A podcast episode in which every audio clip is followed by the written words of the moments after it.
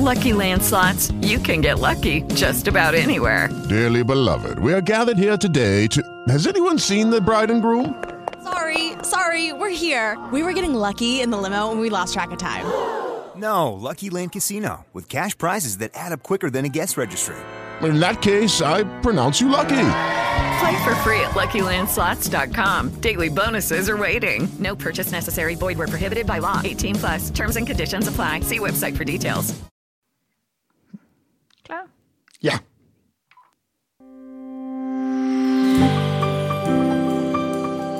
Du lytter til Apropos Musical med Jesper Nielsen og Louise Denker.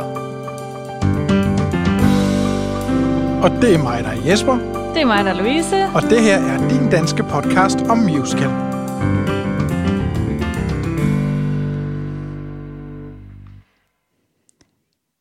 Velkommen til 8. og sidste afsnit i anden sæson af den her lille musical podcast, vi har kørende her. Ja, Det, er, det har været en ret god sæson, synes jeg. det synes jeg også. Det har også været vores favoritter, rigtig mange af dem. Det er selvfølgelig rigtigt. Der har selvfølgelig en pointe i det. Øhm, Vi, har, vi, har, vi må også konstatere, at vi har lidt svære ved at holde os øh, under en time i den her sæson i Ja. ja. forhold til første. ja, Og det kan godt være, at det også kommer til at stikke helt af i dag. ja, det kan godt være. Nu har vi sagt det. Ja. Undskyld. Undskyld på forhånd. Ja. Men ja, vi har jo været igennem en masse af vores favoritter. Vi har udfordret hinanden lidt. Vi er kommet mm-hmm. med nogle anbefalinger. Og så er vi jo vendt tilbage til vores favoritter. Sidste gang talte vi om øh, Miss Saigon, som vi begge to er meget glade for. Og i dag er vi jo nået til altså nok en af de største musicals i vores tid. Ja, i af alle tider. I af alle tider. Og den lyder sådan her. How does a bastard, orphan, son of a whore and a Scotsman, dropped in the middle of a forgotten spot in the Caribbean by providence, impoverished and squalor, grow up to be a hero and a scholar? The ten dollar founding father without a father got a lot farther by working a lot harder, by being a lot smarter, by being a self starter. Det er naturligvis, som mange af jer nok gættede derhjemme, Hamilton, vi skal snakke om, fra 2015. Det er det nemlig. Ja, og hvordan skal vi præsentere Hamilton? Jamen, et enkelt spørgsmål er, hvordan laver man verdens mest populære, mest omtalte musical? Det er ret simpelt. Du kombinerer en afdød finansminister med hiphop. Opskriften på succes, Det er opskriften på succes. det ved alle. Det, det- det ved de nu i hvert fald. Ja, den er jo skrevet af, af Lin-Manuel Miranda, som vi jo har talt om et par gange i løbet af den her podcast. Ja. Vi har jo også snakket om Hamilton og brugt den som reference nogle gange. Og sådan. Så nu, jeg tænker, der er nogen, der har siddet og ventet på, at vi snakkede om den. Hvornår kommer I til den Hamilton? Ja, den kommer Det nu. kommer nu. Øh, og Lin-Manuel Miranda, han, det er også ham, der har skrevet og øh, komponeret In the Heights. Mhm. Mm-hmm. Øh, han har også skrevet musik til Bring It On.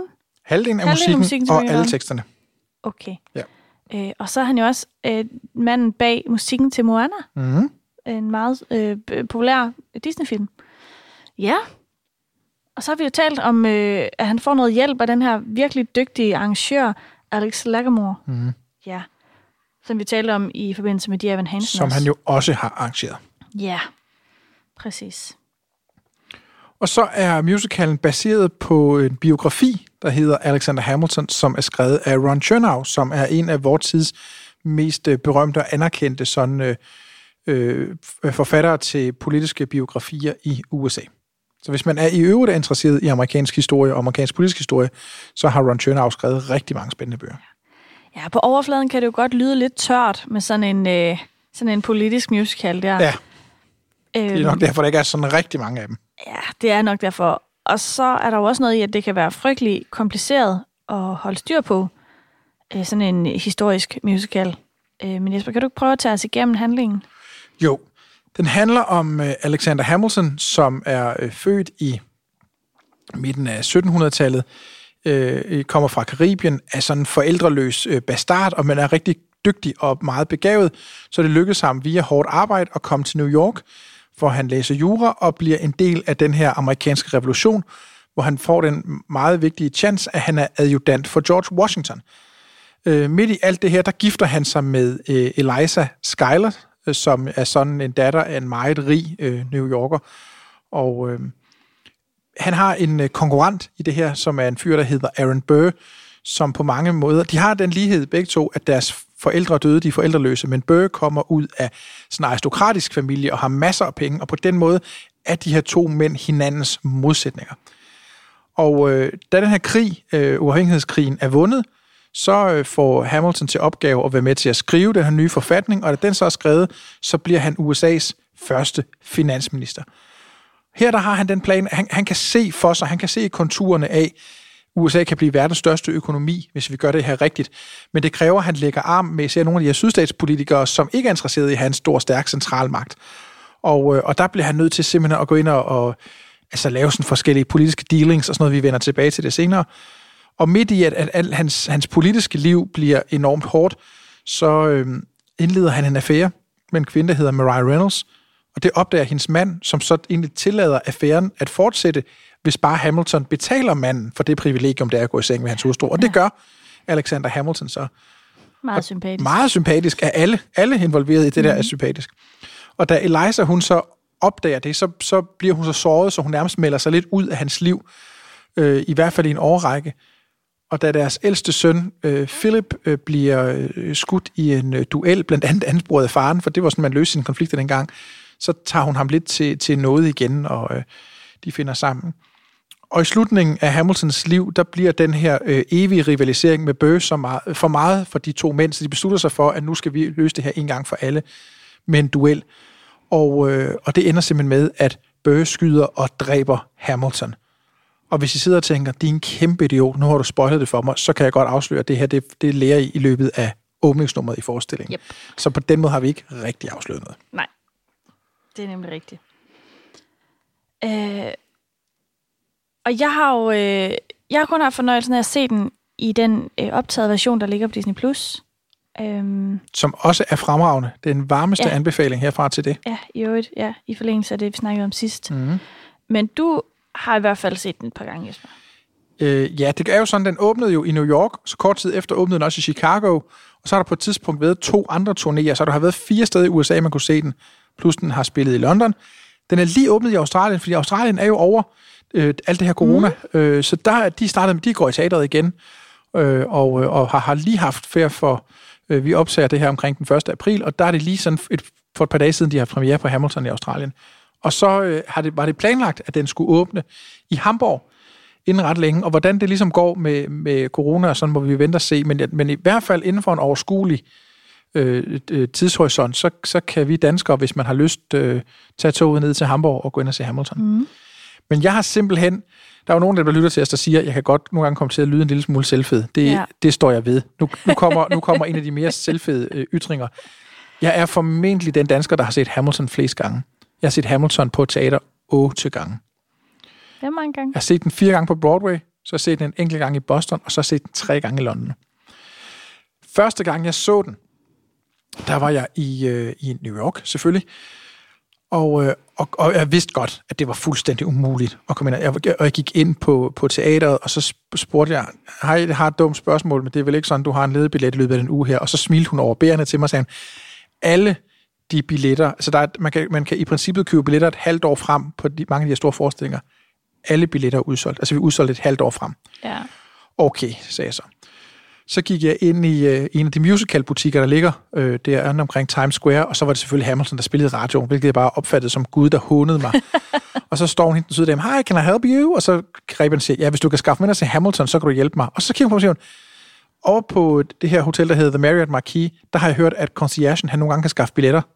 Super! Mig derhen, står i kø. Foran mig står sådan et ældre ægtepar, og de skal have billetter til Lion King, og du kan købe billetter til Lion King alle steder. Ja. Og det tager for evigt. Måske er tirsdag bedre. Har du noget onsdag? Hvad med tor? Nej, så var det bedre tirsdag alligevel, og det tager for evigt. Og da de så er færdige, så kommer jeg hen til den her mand og siger, jeg har hørt, at du kan skaffe Hamilton-billetter. Er det rigtigt? Ja, det kan jeg måske, siger han så. Hvornår vil du gerne til? Jeg vil gerne, det her det var en mandag, jeg vil gerne i morgen tirsdag. Så siger han lige, siger han, jeg kan skaffe en. Okay, siger det er meget dyrt, det vil du ikke betale. Så siger jeg, prøv mig. Det er den næstbæreste række i salen til. Det er okay, det er lige meget, prøv mig. Så siger, det koster 1300 dollars. Det er, for dem, der ikke lige er bekendt kursen, det er 8.500 danske kroner. Og på det her tidspunkt, der havde jeg lige, man skal vide om mig, at jeg af og til er med i tv-quizzer, hvor jeg, hvor jeg er ret god til at vinde penge. Og jeg. Ja. har det sådan med nogle af de der quizpenge, easy come, easy go. Ja. Altså, på det her tidspunkt, der havde jeg været med i Alle mod en på Danmarks Radio, og på en time havde vundet 27.000 kroner. Og det er jo ikke nogen penge, jeg har arbejdet ret hårdt for. Så derfor så måtte jeg godt være sådan lidt, making it rain. Så sagde jeg til ham, det vil jeg gerne. Er du sikker, siger han. Ja, det vil jeg gerne. Og kigger på mig og siger, når jeg, har, når jeg trykker køb, så kan du ikke fortryde. Så forklarer jeg ham. Jeg har været med i et dansk quizshow. Jeg har vundet quizpenge. Det er ikke nogen, jeg har arbejdet for. Det vil jeg gerne. Og så printer han den til mig, og jeg kommer og jeg får den, og jeg kan sådan huske, altså både den dag, da jeg skal hjem til hotellet, og, og dagen efter det, så skal jeg ind og se den, at udover at den nu repræsenterer en helt ufattelig stor øh, øh, øh, værdi, den her, at jeg var også sådan helt tænkt, hvis jeg taber den, tænk, hvis det går galt, ikke? Og jeg kunne noget sådan at tænke, hvis jeg møder nogen, der vil røve mig, altså de måtte få alt andet. De måtte få min pung, og mit ur, og min telefon, de måtte få min sko, bare, bare jeg måtte beholde min Hamilton-billet. Og, så, og Skal ikke tage mit stykke papir? ikke, ikke tage min lille lap. Og, og, jeg, og jeg sad der inde i det der teater, og, og det var jo det originale cast, jeg har set lidt Manuel Miranda mm. spille Hamilton, og, jeg, og jeg, kunne, jeg, jeg kunne nærmest ikke Altså, jeg var sådan en stor sådan rå nerve der første gang, og kunne nærmest ikke helt fatte det. Jeg sad bare hele tiden og tænkte, jeg er inde og se Hamilton. så derfor blev jeg nødt til at gøre det en gang mere. Øh, for anden gang så er det meget mere pris på det, for der, der, der havde jeg ligesom kommet mig over chokket af at jeg var inde og se Hamilton. Og så ja. har jeg så gjort det flere gange. Så jeg har set Hamilton rigtig mange gange. Det er et mesterværk. Dejligt for dig, Jesper. Ja, tak. Ja. Må jeg lige øvrigt, øh, når han sidder her og siger, øh, at det var 8 8.500 kroner, og ja, ja, det er fint. Det er den samme mand, som har sagt, øh, alle har efterhånden råd til Tesla. Bare lige. Ja, men det, tak, for at du blev ved med at, at bringe den her historie op. Især hvis man ikke lige hørte det første gang, så kan man igen sidde og tænke Det er en historie, jeg fortæller alle, jeg kender. Jeg har en ven. Der, jeg har i øvrigt også en ven. Der rejser som, øh, rundt og siger, at alle mennesker har råd til Ja. Tesla. Ja. Det er den samme mand, som har et køleskab stående i sit køkken, øh, udelukkende til chokolade. Nå, Louise, var der noget andet omkring den her musical, du synes, vi skulle snakke om? Ja, det synes jeg helt sikkert. Fordi den er fyldt med nogle vanvittigt dygtige mennesker. Øhm, og jeg kunne nævne altså alle i castet, føler jeg. Øhm, Har du også næsten gjort. ja, det har jeg også. Altså næsten, næsten gjort. Øh, der er øh, David Dix, som spiller øh, Lafayette, mm. og øh, hvad hedder Jefferson, Thomas Jefferson, øh, som, øh, som er helt fænomenalt dygtigt, øh, dygtig rapper. Øh, han har nogle passager, som er out of this world. Ja. Øh, og han skal blandt andet, øh, han, der, der går rygter i hvert fald om, at han skal være Sebastian i den her nye live-action øh, udgave af The Little Mermaid. Øh, så er der Leslie Odom Jr., øh, han vandt i øvrigt en, øh, øh, og Tony, det gjorde mm-hmm. David, David Dix også. Øh, Leslie Odom Jr., han spiller øh, Aaron Burr. Øh, han har været med i rigtig mange forskellige film og tv-serier og sådan noget. Blandt andet Harriet, den her film om Harriet Tubman, mm-hmm. der kom her for et års tid siden eller to. Øh, han var med i Murder on the Orient Express, den nye version af den. Øh, og så lige inden han spillede med i Hamilton, så spillede han Michael i Tick Tick Boom. Mm-hmm. Og sådan ret dygtig skuespiller også. Er Oscar nomineret i den her sæson også? Er han det? Ja, han er. Det vidste jeg slet ikke. Oscar nomineret. Fedt. Øhm, så er der, øh, øh, hvad hedder det, Christopher Jackson, øh, som spiller George Washington. Øh, han var Tony nomineret, men de kunne ikke begge to vinde, både David Dix og øh, Christopher Jackson, så han var kun nomineret. Øh, han startede sin karriere i øh, som helt ung i Lion King-ensemblet og blev senere Simba, mm-hmm. som jo er en virkelig nice rolle også. Øh, og så er han altså den originale Benny i In the Heights, mm-hmm. og har jo arbejdet sammen med, med Lin-Manuel Miranda øh, tidligere. Altid. Altså nærmest alt, hvad, de, alt, hvad han det er laver, er bare, han ja, de er, sådan, de, de buddies. Ja, det er man helt sikker på. Øh, han er også, det er sammen, der spiller, øh, hedder han øh, øh, Chief Tui, tror Ja, jeg han, faktisk. han synger i hvert fald. Jeg tror, Ja, det er han, der synger, spiller det, men ja. han synger Moanas far i uh, Moana. Ja, ja. Øhm, så er der, og jeg bliver ved, sorry venner, men så er der Anthony Ramos, som spiller øh, John Lawrence, og Philip Schuyler, mm. hans, øh, øh, hvad hedder det, Alexanders søn, øhm, som også er virkelig skøn. Også en af de her gutter, han har haft med, helt fra In the Heights. Han spillede Sonny i In the Heights. Øhm, og han skal faktisk overtage Alexander Hamilton, nej, Alex, nej, Lin-Manuel Mirandas rolle som Usnavi i den film, der kommer med In the Heights. Som øh, har premiere i hvert fald i USA i juni måned, så Ja. må vi se, hvornår vi får den til Danmark. Ja. Og er også, nogle af jer kender ham måske, fordi han, øh, han spillede Lady Gagas øh, Ja, ven ja. i øh, Star is Born. Det er rigtigt, det gjorde han også. Og så var der den her... Ej Jesper, du var så god til at sige det sidst. Skal jeg prøve? Nu prøver vi igen. Ja, Okirete Unaudawan, tror jeg, han hedder. Ja. Øhm, hvis, I, hvis I synes, det lyder lidt bekendt, så er det ham, Jesper, han også prøvet at udtale navnet på i afsn- afsnittet med Natasha Pian, The Great Comet of 19, eller 1812. Øhm, han øh, overtog nemlig rollen efter Josh Groban, og der var hele den her historie omkring det. Øhm, øh, ja, så der var sådan, han var, jeg synes, han er i øvrigt virkelig dygtig. Han spiller øh, Hercules Mulligan og James Madison. Øhm, så er der Jonathan Groff. Nu kommer vi altså til nogle af de virkelig store navne her, ikke? Jonathan Groff, som i øvrigt også var Tony-nomineret, men sjovt nok heller ikke kunne vinde, fordi det kunne de ikke alle sammen, som man kender fra Glee, og man kender altså fra Mindhunt, Mindhunter-serien. Øh, og så er han altså den originale Melchior i Spring Awakening, og så lægger han stemme til Christoph i Frozen-filmene. Altså, kæmpe, kæmpe navn, både for børn og voksne og Ja. teenager og alle. Øh, Philippa Sue, som også var Tony-nomineret, Nata- hun spillede den originale Natasha, som vi var inde på. Hun har også senere været af den originale Amelie i Amelie fra Montmartre, den musical, der er kommet af det. Så er hun i øvrigt også med i Moana og lægger stemmer til det. Altså, så de, han er glad for at bruge de samme folk, ikke? Ja, han har nogle gode folk omkring sig, som, Ja, det har han. som han er glad for. Og så har vi til allersidst uh, Renee Elise Goldsberry, som vandt en Tony for hendes uh, rolle som Angelica Schuyler. Hun er også den originale Nettie i The Color Purple, og så er hun, uh, synes jeg, noget ret sejt, den sidste Mimi i Rent på Broadway nogensinde, som hun gjorde helt vanvittigt godt. Og så en fun fact om hende, hvis der er nogen, der kan huske den serie, der hedder Ally McBeal i gamle dage, så var der sådan en sanger inde på den klub, hvor de tit kom på. Det er faktisk Elise Goldberry. Sjovt. Mhm. Ja. Så altså vanvittigt cast, der både har lavet nogle vilde ting før og vilde ting efter.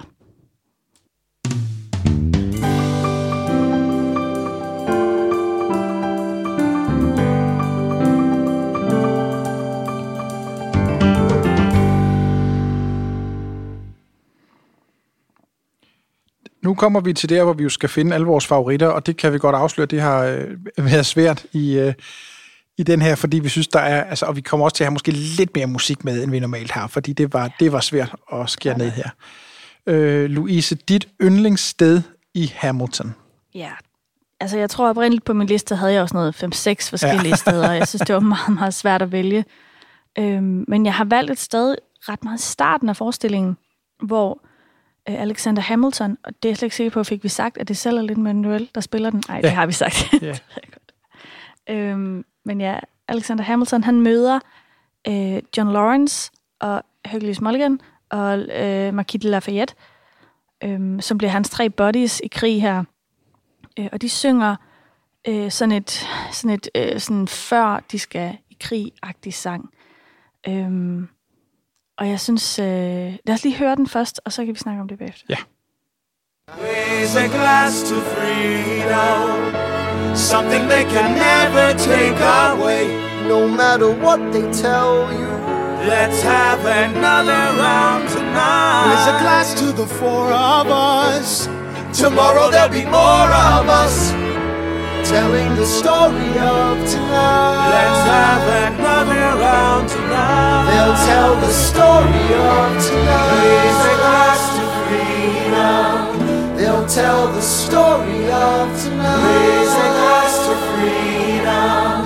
They'll tell the story of tonight. Tell the story of Ja. Jeg synes, det her øjeblik er ret fint på grund af mange forskellige ting. Mm-hmm. For det første, så ser man de her unge mænd, som de jo er i starten, som, som er sådan helt øh, usårlige. De tror på, at det her, det er, øh, altså, det, et, et, det bliver et historisk øjeblik. Ja. Man kommer til at fortælle historien om os, der sidder her. Øh, og hvis ikke det er øh, nogle unge mennesker med store drømme, så ved jeg ikke, hvad det er. Men de får jo også ret. Altså, At det bliver jo næsten et metalag ja. Ja. i forestillingen, ikke? Det er jo faktisk noget, den leger med flere gange, Ja. at man sådan ligesom gør publikum opmærksom på, at vi ved godt, at vi fortæller en historie om noget, der er sket rigtigt. Ikke? Ja. Øhm, og det kan jeg ret godt lide. Øh, vi vender også tilbage. Altså, det er sådan et, et tema, der kommer igen. Øhm, som jeg er meget, og det er jeg ret glad for. Øh, men jeg synes, det kan et eller andet. Og så Raise a Glass to Freedom, synes jeg er et smukt, mm. Mhm. virkelig, virkelig fint.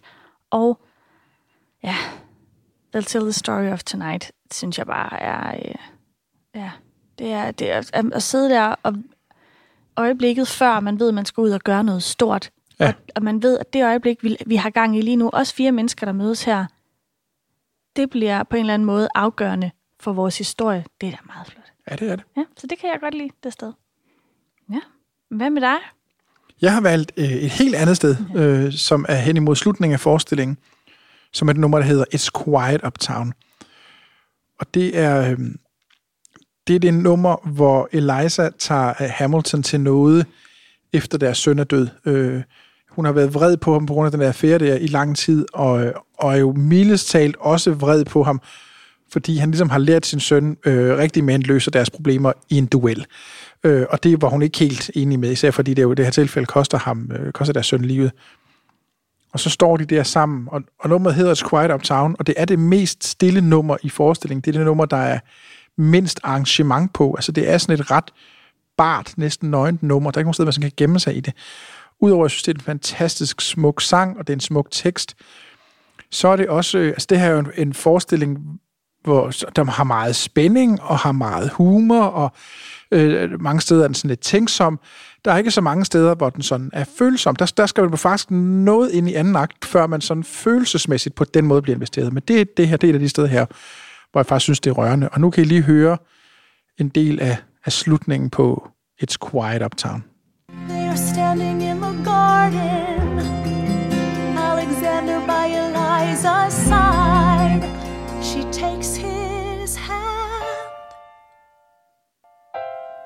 It's quiet uptown. Forgiveness. Can you imagine? Forgiveness. Can you imagine? If you see him in the street, walking by your side, talking by your side, have pity.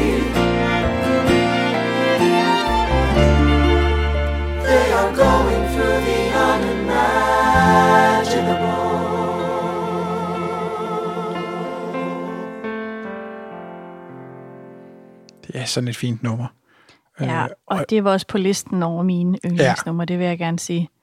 Du fik pænt, du spurgte meget pænt, må jeg godt tage Ja, det? så fik du sagde, en anden. Det må du gerne. Øhm, jeg elsker det, hvor hun synger, hvor de synger forgiveness, ikke? Og der er sådan noget... Øhm, jeg har jo sådan en nebengeschæft med at oversætte øh, musicals, og har jo blandt andet oversat både In the Heights og øh, Bring It On. Øh, så, så, så jeg, er vant til at arbejde med hans tekster lidt, Manuel Miranda, som jo er ret svære. Men der er også noget i, øh, det øh, Lars Lilhold, sangeren Lars Lilhold, han har sådan et vidunderligt udtryk, hvor han siger, vores modersmål hører vi med huden. Mm. Og det synes jeg er rigtigt. Jeg kan, da jeg sådan sad, det her er en af dem, jeg, nogle gange, når jeg sådan lige keder mig lidt, så sidder jeg og oversætter lidt Hamilton. Bare, altså, altså andre mennesker, de løber maraton, og jeg oversætter Hamilton, og jeg tror, det er omtrent lige svært. øhm, og, øh, og, og jeg sad og oversatte det til, hvor de synger, hun tilgiver.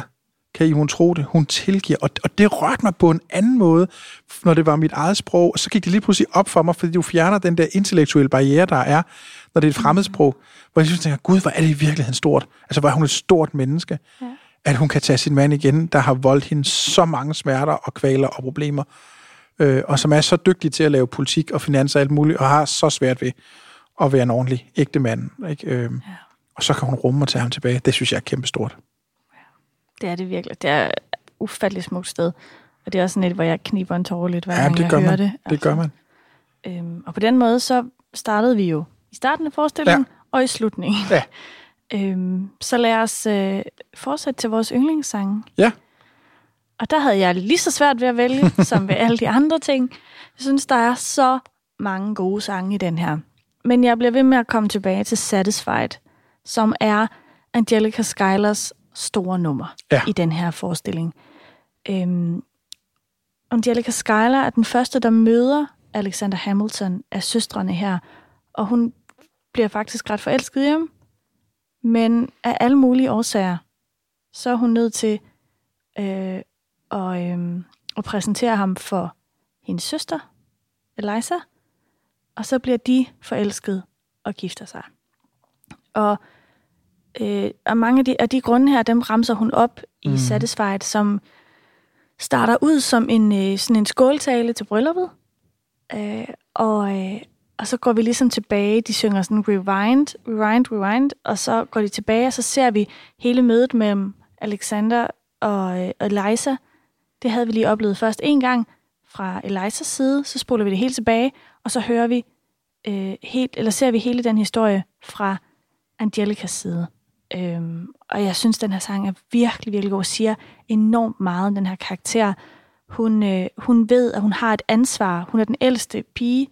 Øh, og et, på den tid, hun lever, der er det hendes ansvar øh, at gifte sig med en mand, der er rig, så, og, så de kan få nogle flere penge. Og det Mm. hjælper familien frem.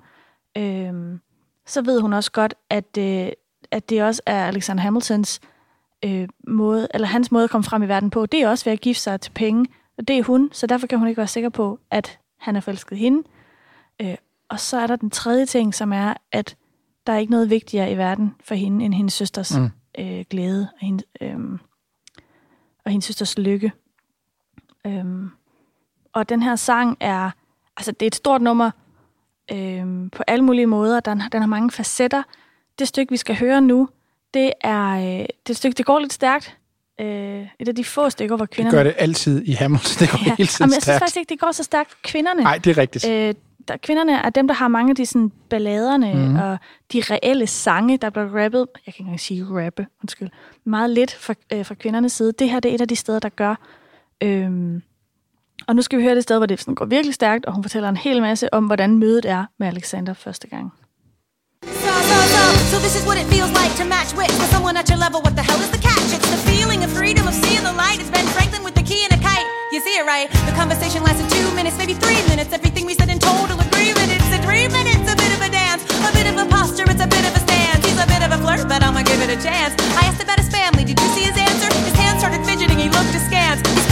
flying by the seat of his pants. Handsome boy, does he know it? Peach fuzz, and he can't even grow it. I wanna take him far away from this place. Then I turn and see my sister's face, and she is helpless. And I know she is helpless. Hvis I nåede at fange, altså hvis I ikke nåede at fange det, der bliver sunget om, så er det jo bare, at hun beskriver øh, alle, alle de følelser, der går igennem hende første Mhm. gang, hun møder ham. Øh, og prøv at se på ham, han står der og, og film, filmer lidt med fingrene og sådan noget, og han, øh, hun beskriver deres første møde, det synes jeg bare er, er virkelig, virkelig fedt. Øh, og så, øh, nu har Jesper prallet lidt af øh, hans måde, at, hvor mange gange han har set Hamilton på og sådan noget, så nu vil jeg også lige pralle lidt. Det må man gerne. Jeg har øvet mig for det her nummer, Jesper, så meget, og nu kan jeg det. Mm-hmm. Altså, jeg kan det hele. Jeg kan også tage de der voldsomme toner til sidst og alt muligt. Yes! Jeg, jeg, har- jeg har fået snaps fra dig, hvor, øh, hvor du har sunget det her. Ja. Jeg er ikke god til at rappe, men jeg kan rappe det her, og jeg er meget stolt. Det skal I vide. Fedt. Det er Det en er af mine godt. største bedrifter i den her verden, det er at kunne synge det her nummer. Nå, det, Der- det er min yndlingssang. Og jeg forstår det godt, og det er sådan et nummer, som... Altså, jeg synes, det er et genialt nummer, forstået på den måde, at når lige hører her også, der er sådan en, et, et ekko af det foregående Ja. nummer, som hedder Helpless. Og, og hele det greb at tænke, nu spiller vi Helpless, som er forelskelsen og bryllup, mm. og hele det her møde her, kærligheden. Så stopper vi op, hun synger også i starten af nummeret Rewind, spoler tilbage, og så spiller vi de samme scener igen, hvor hun hele tiden står og siger, det kunne have været gået sådan her, det kunne have været gået sådan her, jeg kunne have gjort det her. Det, det dramatiske greb at sige, vi kunne have ændret historien, hvis vi havde gjort sådan her, mm. synes jeg er en genistreg, og, og jeg synes netop også, det, det siger noget om hende, men, men det siger også noget om, hvordan de tænker, og hvordan de laver den her forestilling.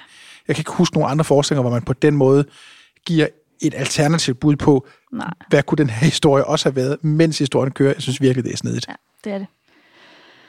Ja. Men der er andre gode sange i den her forestilling. Der er nærmest kun gode sange i den forestilling her. Hvad for har du valgt? Jeg har valgt Burn, øh, som er Elisas store solo, som kommer i anden akt. Der er meget i den, som er raffineret. Vi hører desværre igen kun et uddrag.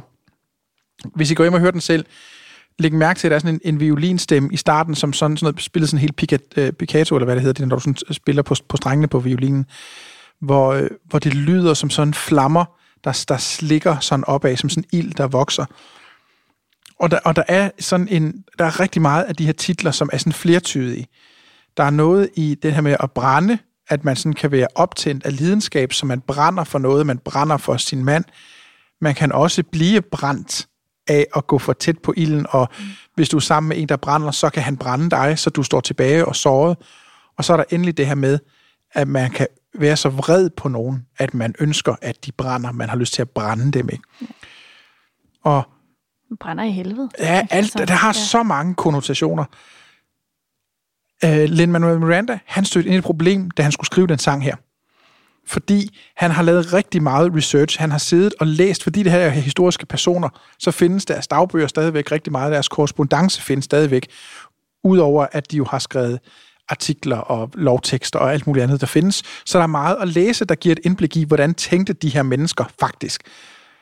På det her tidspunkt, da Eliza opdager den her affære, og hun opdager det i øvrigt ved, at han offentliggør det selv, fordi han, han er, øh, Alexander Hamilton er blevet beskyldt for, at de kan godt, folk har opdaget, at der sker et eller andet omkring noget med nogle betaling og nogen, og, og de tror, det er sådan en korruptionsskandale, de tror, mm. han stikker penge i lommen på sig selv, og det vil han ikke have siddende på sig. Han, på den måde tænker han, det er værre, at de tror det om mig. Og så offentliggør han selv, nej, nej, jeg er ikke korrupt, jeg betaler bare en mand for at få lov til at knalde hans kone. Det er noget helt andet. øh, og, og det er formentlig sådan, hun opdager det, altså at, at, at det bliver skrevet offentligt, plus at alle mennesker ved det, og derfor er hun så vred på ham. Det hun gør i virkeligheden, det er, at hun brænder alle deres kærestebreve, øh, og, og derfor så stod han jo med det problem, han tænkte, jeg aner ikke, hvordan hun har det, hvordan skal jeg skrive det her. Prøv at lægge mærke til teksten, for så kan vi snakke lidt om det bagefter, fordi jeg synes, Lin-Manuel Miranda løser det øh, på en virkelig snedig måde, og så bare, altså, Philippe Su, mine damer og herrer, værsgo. I'm erasing myself from the narrative. Let future historians wonder how Eliza reacted when you broke her heart. You have torn it all apart. I'm watching it burn.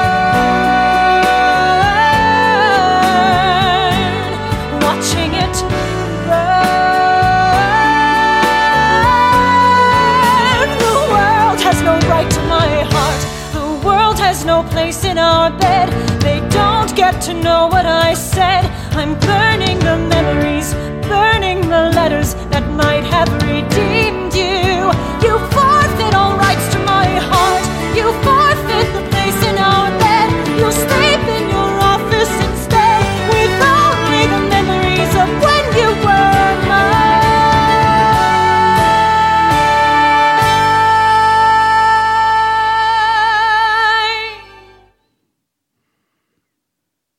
Ej.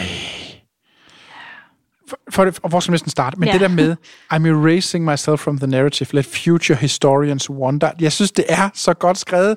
Jeg synes, Lin-Manuel Miranda skriver sit eget dilemma ind i det. Haha, nu kan der sidde en mand engang om 200 år og tænke, kan vide, hvordan hun tog det, og det får han ikke at vide, så han må selv finde på noget. Og jeg synes, jeg synes det er sådan en genial løsning på det problem. Det gør han jo flere gange i løbet Ja, af den her ja, det, har de der, Ja. ja. de der øh, metalag næsten. Mm. Og så elsker den måde, det sådan stiger tonalt og intensitet, og, og som vi snakkede om i Miss Saigon, man kan høre den her kvinde, der står og er lige ved at give sig til at ud. Hvorfor er du også sådan? Og du er også en rigtig lort. Men så samler hun sig sammen til sidst. Ja. I'm watching you burn. Så bliver hun så bliver hun rolig, så samler hun sig, fordi hun er nemlig benhård. Hun er ikke den lille Missy, der bare sidder derhjemme og græder. Hun handler sig ud af det. Hun, hun tager styring over sit eget liv, og så er det bare altså sådan et fedt nummer. Ja, jeg er enig, jeg synes, det er virkelig dejligt nummer.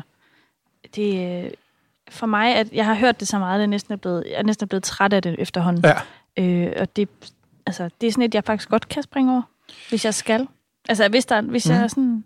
Jeg, jeg har haft det sådan lidt, at, at der er mange af de her, altså der er nogle numre, som, jeg har i hvert fald haft det sådan med Hamilton, der er nogle numre, man opdager først, Mm. øh, og så er der nogle, jeg har fået anbefalet, og andre som, altså sådan et nummer som The Room Where It Happens, var sådan et, som jeg først ikke selv havde hørt, så en, en af mine venner, der siger, den skal du høre, det er det fedeste nummer, og tænker, "Nå, okay. Og, og, og, og Burn var faktisk, der har jeg set det nogle gange før, at det sådan egentlig rammer mig, og jeg tænker, gud, hvor er det et fedt nummer. Ja. Så derfor så ikke helt noget dertil nu, fordi den, den, den kom ligesom først på sådan i tredje eller fjerde ombæring, og jeg tænkte, shit, det er et nice nummer. Ja, der var, der var jeg sådan rimelig hurtigt. Øh, det var jeg egentlig også med Satisfied, men jeg blev ved med at vende tilbage til den, så Fedt. ja. Ja, Din yndlingskarakter? Ja, øhm, jeg har et par stykker. Øh, jeg har den samme som dig også, øh, men den har du fået lov til at holde for dig selv. Jamen, du er så sød. Ja, jeg er et s- et Meget stort storsindet, menneske. ja. Øhm, jeg offrer mig for andre. Ja. Vi vende tilbage til lige om lidt, når vi kommer ned til identifikation. Øh, Nej. Men øh, jeg har valgt øh, George Washington, som måske i virkeligheden er sådan lidt atypisk karakter at være glad for. Mhm. Fordi han kan måske godt blive lidt sådan... Virke sådan på overfladen lidt ligegyldig. Øh, det er bare ham, der ansætter Hamilton og er med til sådan at, at, at bringe hans karriere fremad. Øhm, men han er trods alt også den første amerikanske præsident. Mhm. Øhm, og han, øh, han har øh, specielt omkring hans, hans afsked, eller han, da han stopper som præsident, synes jeg, bliver taklet så ufattelig flot. Mhm. Øhm, og jeg synes, det er rigtig spændende, at han sådan, han har, han har nogle, øh, nogle perioder, hvor han sådan lærer Hamilton om øh, øh, sådan det, lidt det politiske spil. Ja. Han lærer ham, øh, øh, han lærer ham det her med, at, at man ikke bare skal gå ud og duellere, for eksempel. Ja. øh, at man er nødt til, nogle gange skal man lige vende den anden kind til. Øh, så på den måde er han sådan lidt moralisten i Alexander Hamiltons liv. Øh, og, øh, og han bliver også lidt en farkarakter for ham. Øh, det bliver understreget et par gange, hvor han sådan kalder ham Hey son, Ja. som er jo sådan en Don't måde... call me son. Ja, don't call me son one more time. Ja. øhm, øhm, men den, den der sådan... Ja, den der, den der karakter får han lidt. Øh, og jeg kan ret godt lide ham. Øhm, og vi skal høre et, et uddrag af det nummer, der hedder One Last Time, som jeg, jeg synes hele det nummer er virkelig smukt. Øh, vi skal høre slutningen af det. Mhm. Øh, vi har lige hørt, øh, i øvrigt, altså, I skal gå ind og høre det her, de har løst øh, hans afskedstale helt enormt flot. Det er jo Hamilton, der er med til at skrive den her tale, øh, og så bliver der sunget ind over sådan noget, og det er den rigtige, altså, det er den rigtige afskedstale. Ja, det er den, den faktiske tekst. Ja, øhm, som bliver løst virkelig flot. Øh, og det, der er hans budskab med den her sang, det er, at de skal lære amerikanerne at sige farvel. Altså, de skal lære, at det er okay, at der er noget, der slutter. Han skal ikke sidde på magten hele sit liv. Det er også derfor, han... Øh, til at starte med er der jo ikke nogen, der, sådan, der er ikke de her fire, øh, fire års perioder for, og valgperioder og alt sådan noget. Han bliver bare valgt, og så er det egentlig hans øh, job som præsident. Øh, men det er hans beslutning om at trække, altså, at trække sig tilbage, som jeg synes er rigtig flot. One last time. George Washington's going home. Teach him how to say goodbye. George Washington's going You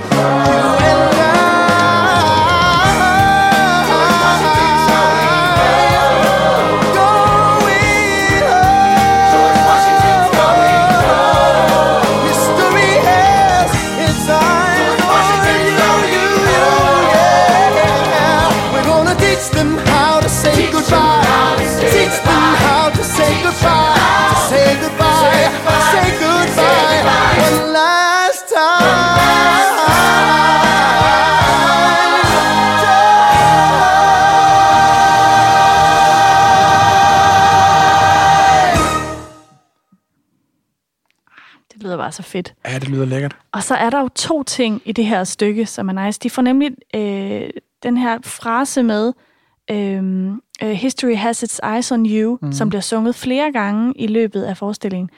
Øh, som jo igen har det her metalag, ikke?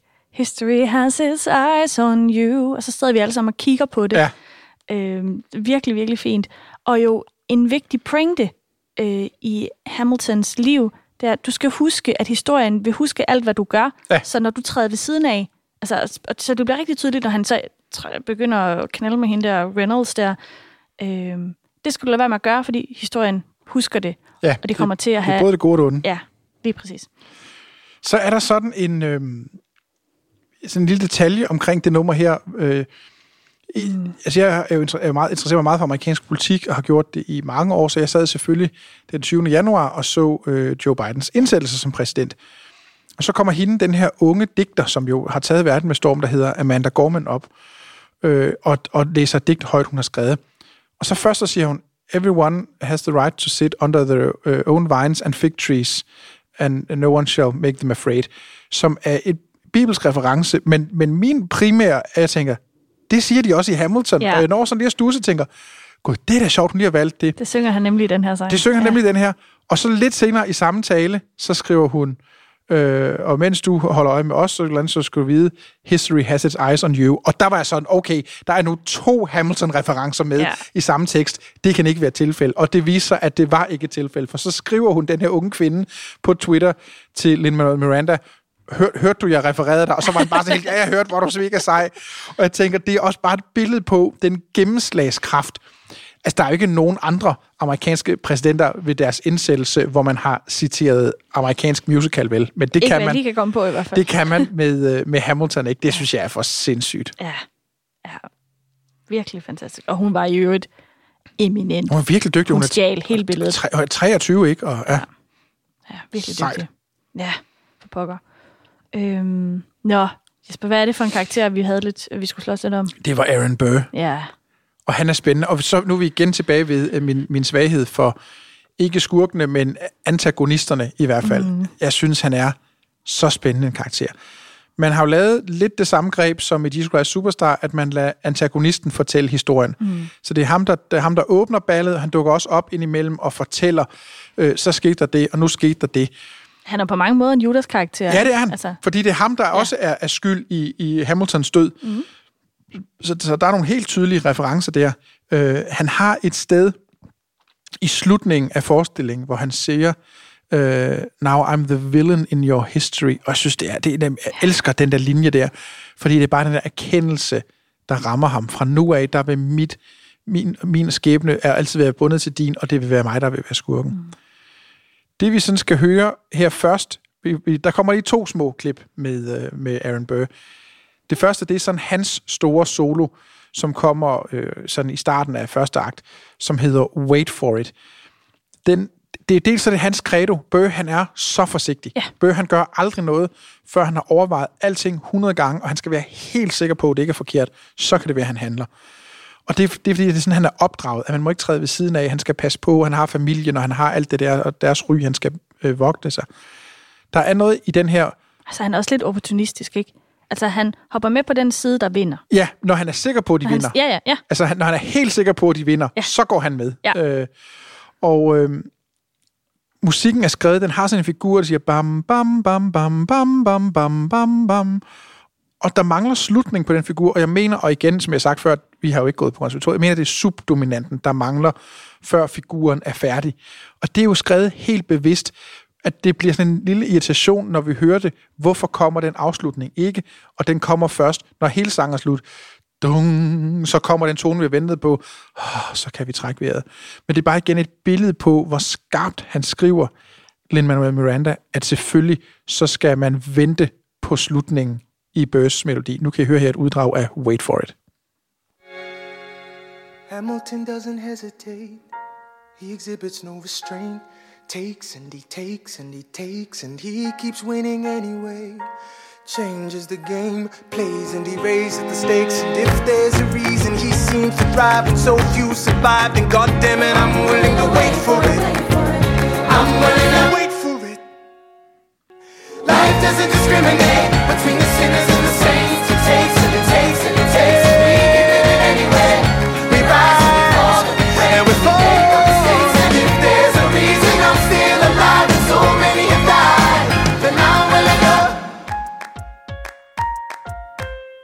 Ja, det er hele tiden det der sådan afbrudte samleje. Man får ikke, man når ikke frem til forløsningen. Der er en ret skæg... Øh, der ligger faktisk en lille dokumentar på Netflix, man kan se, som handler om, øh, hvordan Lin-Manuel Miranda har skrevet det nummer her. Og noget af det, som han fortæller, som er ret sjovt, synes jeg, det er... Det, det, hvis, man, hvis man selv skriver musik eller tekst, eller gør noget andet, arbejder kreativt, så tror jeg, man vil kende det der med, at man er ikke altid herre over, hvornår inspirationen kommer. Jeg har prøvet en gang, når jeg sådan skulle oversætte, det var faktisk også en gang, jeg var i New York, at der var sådan en bid i en oversættelse, jeg havde gået og funderet, og jeg kunne ikke løse det, og så var jeg gået i seng, og så står jeg op, jeg er næsten faldet i søvn, og så kommer den på plads, og bliver simpelthen nødt til at stå op, og så lige sidde og, og skrive den der side ned, fordi nu, nu kom det til mig på det der lidt ubelejlige tidspunkt, mm. og når sådan at gå i seng og stå op to eller tre gange, før jeg ligesom har fået tømt hjernen helt for det der, der sådan manglede.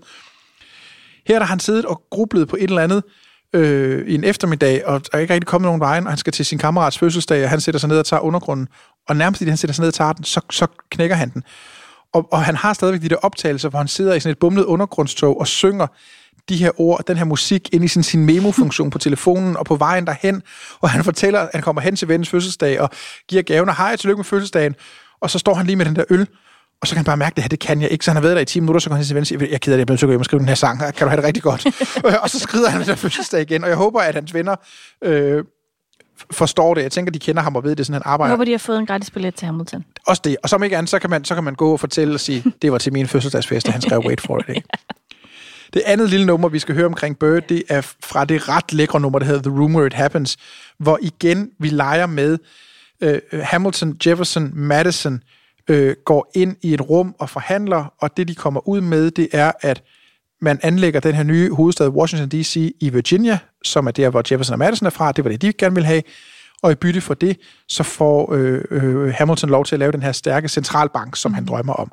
Og igen, vi ved ikke, hvad der skete, fordi no one else was in the room where it happened. Så han, han laver det samme spil på, vi kan ikke helt vide det, men der er forskellige udlægninger. Og igen er det Bøge, der er fortælleren, og i slutningen af nummeret, så kommer han til at afsløre, hvad det egentlig er, han vil. Hvor, hvorfor er det, når han er så forsigtig, at han alligevel bliver ved med at være i det her politiske game? God help and forgive me. I wanna build something that's gonna outlive me. What do you want, Bert? What do you want, Bert? If you stand for nothing, Bert, what do you fall for? I wanna be in the room where it happens, the room where it happens. I wanna be in the room where it happens, the room where it happens. I wanna be in the room where it happens. I, wanna be in the room where it happens, the room where it happens.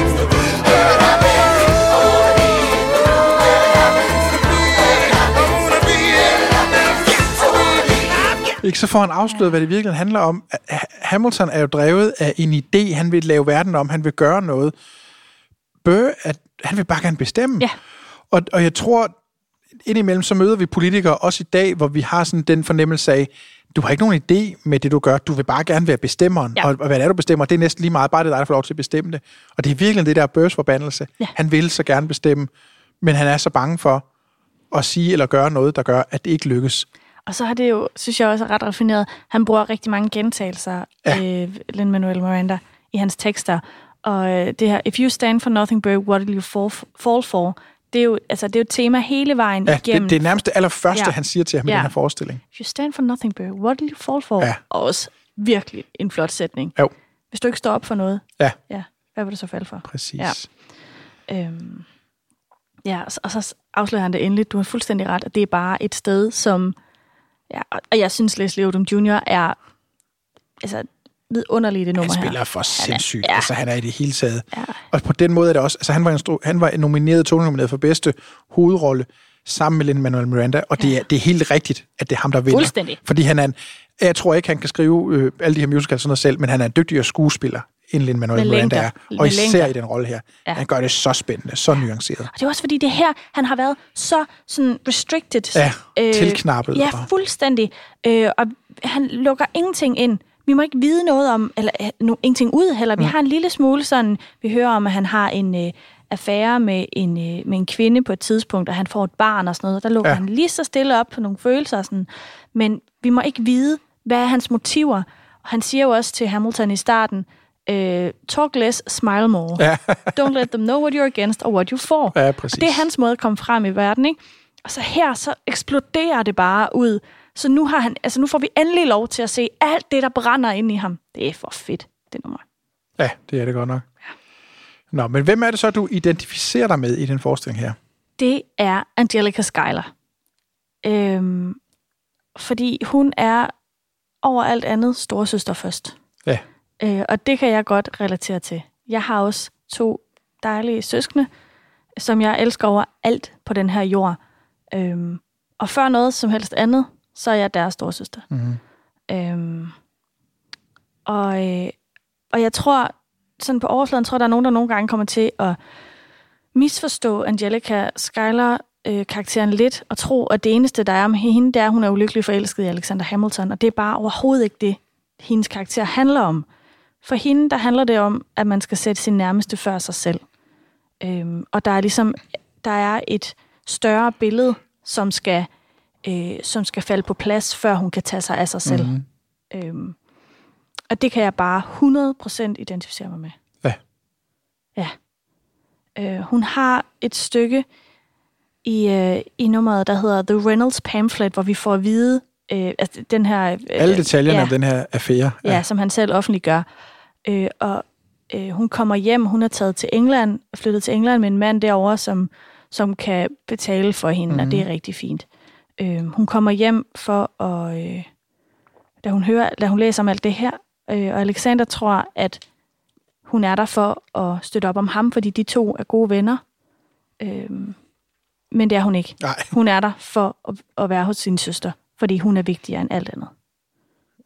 Thank God, someone who understands what I'm struggling here to do. I'm not here for you. I know my sister like I know my own mind. You will never find love my sister more than anything in this life. I will choose her happiness over mine every time. Put what we had aside. I'm standing at her side. You can never be satisfied. God, I hope you're satisfied. Never gonna be president now. Ja, så kommer Ja, ja, det er det der nummer. nice, hvor de bare mobber ham. Never, gonna, be president, now. Ja. Nå. Øhm, jeg er sikker på, at både min bror og min søster vil sige, at de nogle gange synes, at jeg ikke sætter deres øh, behov øverst, og vi har også diskuteret, er du gal, vi har været uvenner i vores liv, ligesom alle andre Gør søskende. man, når man er søskende. Ja. Sådan er det bare.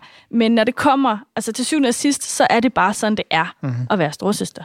Ja. Ja, det tænker jeg også, det er sådan at være bror. Ja, ja, jeg er jo også storbror. Ja. Det er nemlig rigtigt. Øhm, så ja, det er altså 1000 milliarder procent hende, jeg identificerer mig med. Fedt. Ja. Hvad med dig? Jamen, på en eller anden måde, og det kan næsten lyde lidt flot at sige det ikke, men, men jeg tror, at den af de her karakterer, jeg sådan identificerer mig mest med, er nok Alexander Hamilton. Og det er ikke, fordi jeg overhovedet synes, at jeg er lige så sej eller produktiv, eller som han er, men der er noget i hans drive, som jeg kan genkende fra mig selv. Det her med, at han er sådan en self-made man, ikke? som øh, alt det, han sådan har, det har han opnået selv. Altså det er der i hvert fald også i, i mig selv. Altså jeg er ikke forældreløs eller bastard eller sådan noget, men omvendt er jeg heller ikke sådan fra en familie, hvor vi sådan har haft masser af penge, eller alle folk har haft lange uddannelser eller andet. Ikke? Så, der, er- så der er rigtig meget af det, som jeg har opnået i mit liv, som jeg har gjort i mit eget drive, og fordi jeg har haft en masse gode mennesker omkring mig, der sådan har hjulpet mig og så videre. Ikke? Men, men jeg synes, det er spændende, den der måde sådan at sætte store mål. Altså jeg selv sådan en, som... Øh, altså jeg, jeg, kan- jeg vil aldrig være bøge. Altså jeg forstår slet ikke de der mennesker, som er bange for at gøre ting. Jeg vil hellere gøre ting, og så kan det være, at folk siger, at det var godt nok dumt sagt. Nå, okay, men så siger jeg det klogere næste gang. Altså det er virkelig sådan, jeg tror. Og i mit arbejde med unge mennesker, der er også noget, jeg prøver at tage med at sige, de eneste mennesker, der ikke begår fejl, det er dem, der ikke gør noget. Lige snart du gør noget, så kommer du også til at begå fejl. Men jeg tror på, at man skal sætte barn højt, man skal være ambitiøs, og så selvom du ikke når i mål, så har du måske altså, så har du noget længere, end hvis du sagde, at jeg skal bare lige, skal bare lige nå herhen til. Ikke? Øh, godt være, at du ikke øh, kommer til at løbe en hel maraton. Men hvis det var målet, så er det det, du prøver. Så kan det godt være, hvis du løber 20 km, at det var mere, end du nogensinde før havde løbet. Mm. Og i stedet for bare at sige, at jeg kan kun løbe 10 km, så løber jeg kun 10 km. Den måde at tænke på, kan jeg godt lide, og det synes jeg også er inspirerende. Ligesom at øh, Bøge har sin øh, store øh, øh, sang, øh, som hedder Wait For It, ikke? så har øh, øh, Hamilton også sin, man kalder det tit i musical, som en I Want-sang, altså som kommer i starten af forestillingen, hvor hovedpersonen ligesom kritter op, hvad er det, jeg gerne vil. Hans sang hedder My Shot, øh, og, det er der øh, rigtig mange sådan betydninger i, det kan vi vende tilbage til lige om lidt. I kan lige få lov til at høre slutningen af sangen her, det er øh, også et, altså igen et af de her kæmpe store numre i den her forestilling. I'm past patiently waiting, I'm passionately smashing every expectation, every action's an act of creation. I'm laughing in the face of casualties and sorrow. For the first time, I'm thinking past tomorrow. And I am not throwing away my shot. I am not throwing away my shot. Hey yo, I'm just like my country, I'm young, scrappy, and hungry, and I'm not throwing away my shot. We gonna rise up, time to take a shot. We gonna rise up, time to take a shot. We gonna rise up, rise up. It's time to take a shot.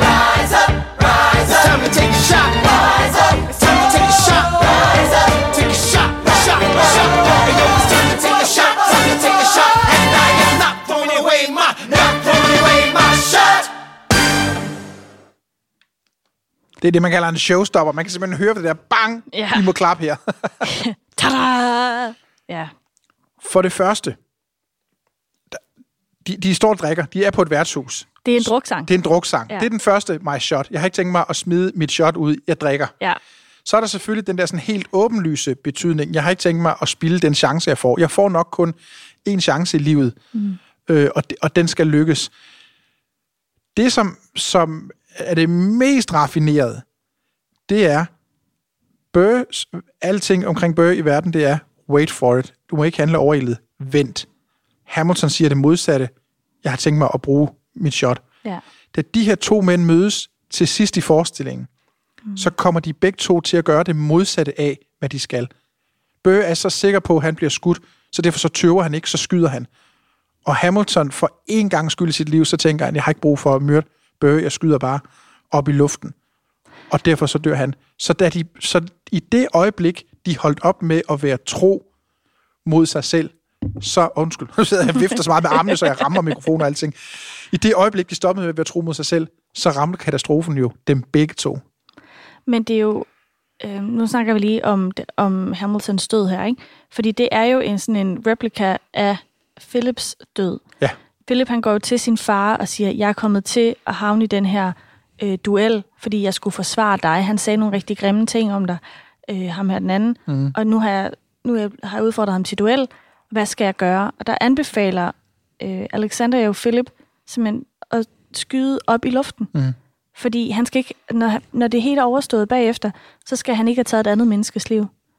Øhm, og det er jo ufatteligt, at han gør det samme en gang til. Ja, ja fordi, siger- fordi det er så katastrofalt begge gange. Ja. Der er faktisk noget i det her Han med... lærer det ikke. Nej, og så kan man sige, at der er faktisk noget i det her med dueller, at, at når vi sådan ser film, så får vi det indtryk, at dueller handlede om at skyde den anden. Det gjorde det faktisk ikke. Hele ideen med en duel, det var, at man skulle vise, at man var modig nok til at stå over for en anden mand, der også havde en pistol. Og, og sjældent havde man lyst til at myrde hinanden. Hvis man ligesom begge to havde skudt op i luften, så havde man bevist, øh, jeg er så modig, og det her, det tør jeg godt. Og, øh, og så har man ligesom renset luften. Ja. Lin-Manuel Miranda forklarer selv, at han har brugt et år af sit liv på at skrive det her ene nummer. Og han har skrevet det som en bouillonterning.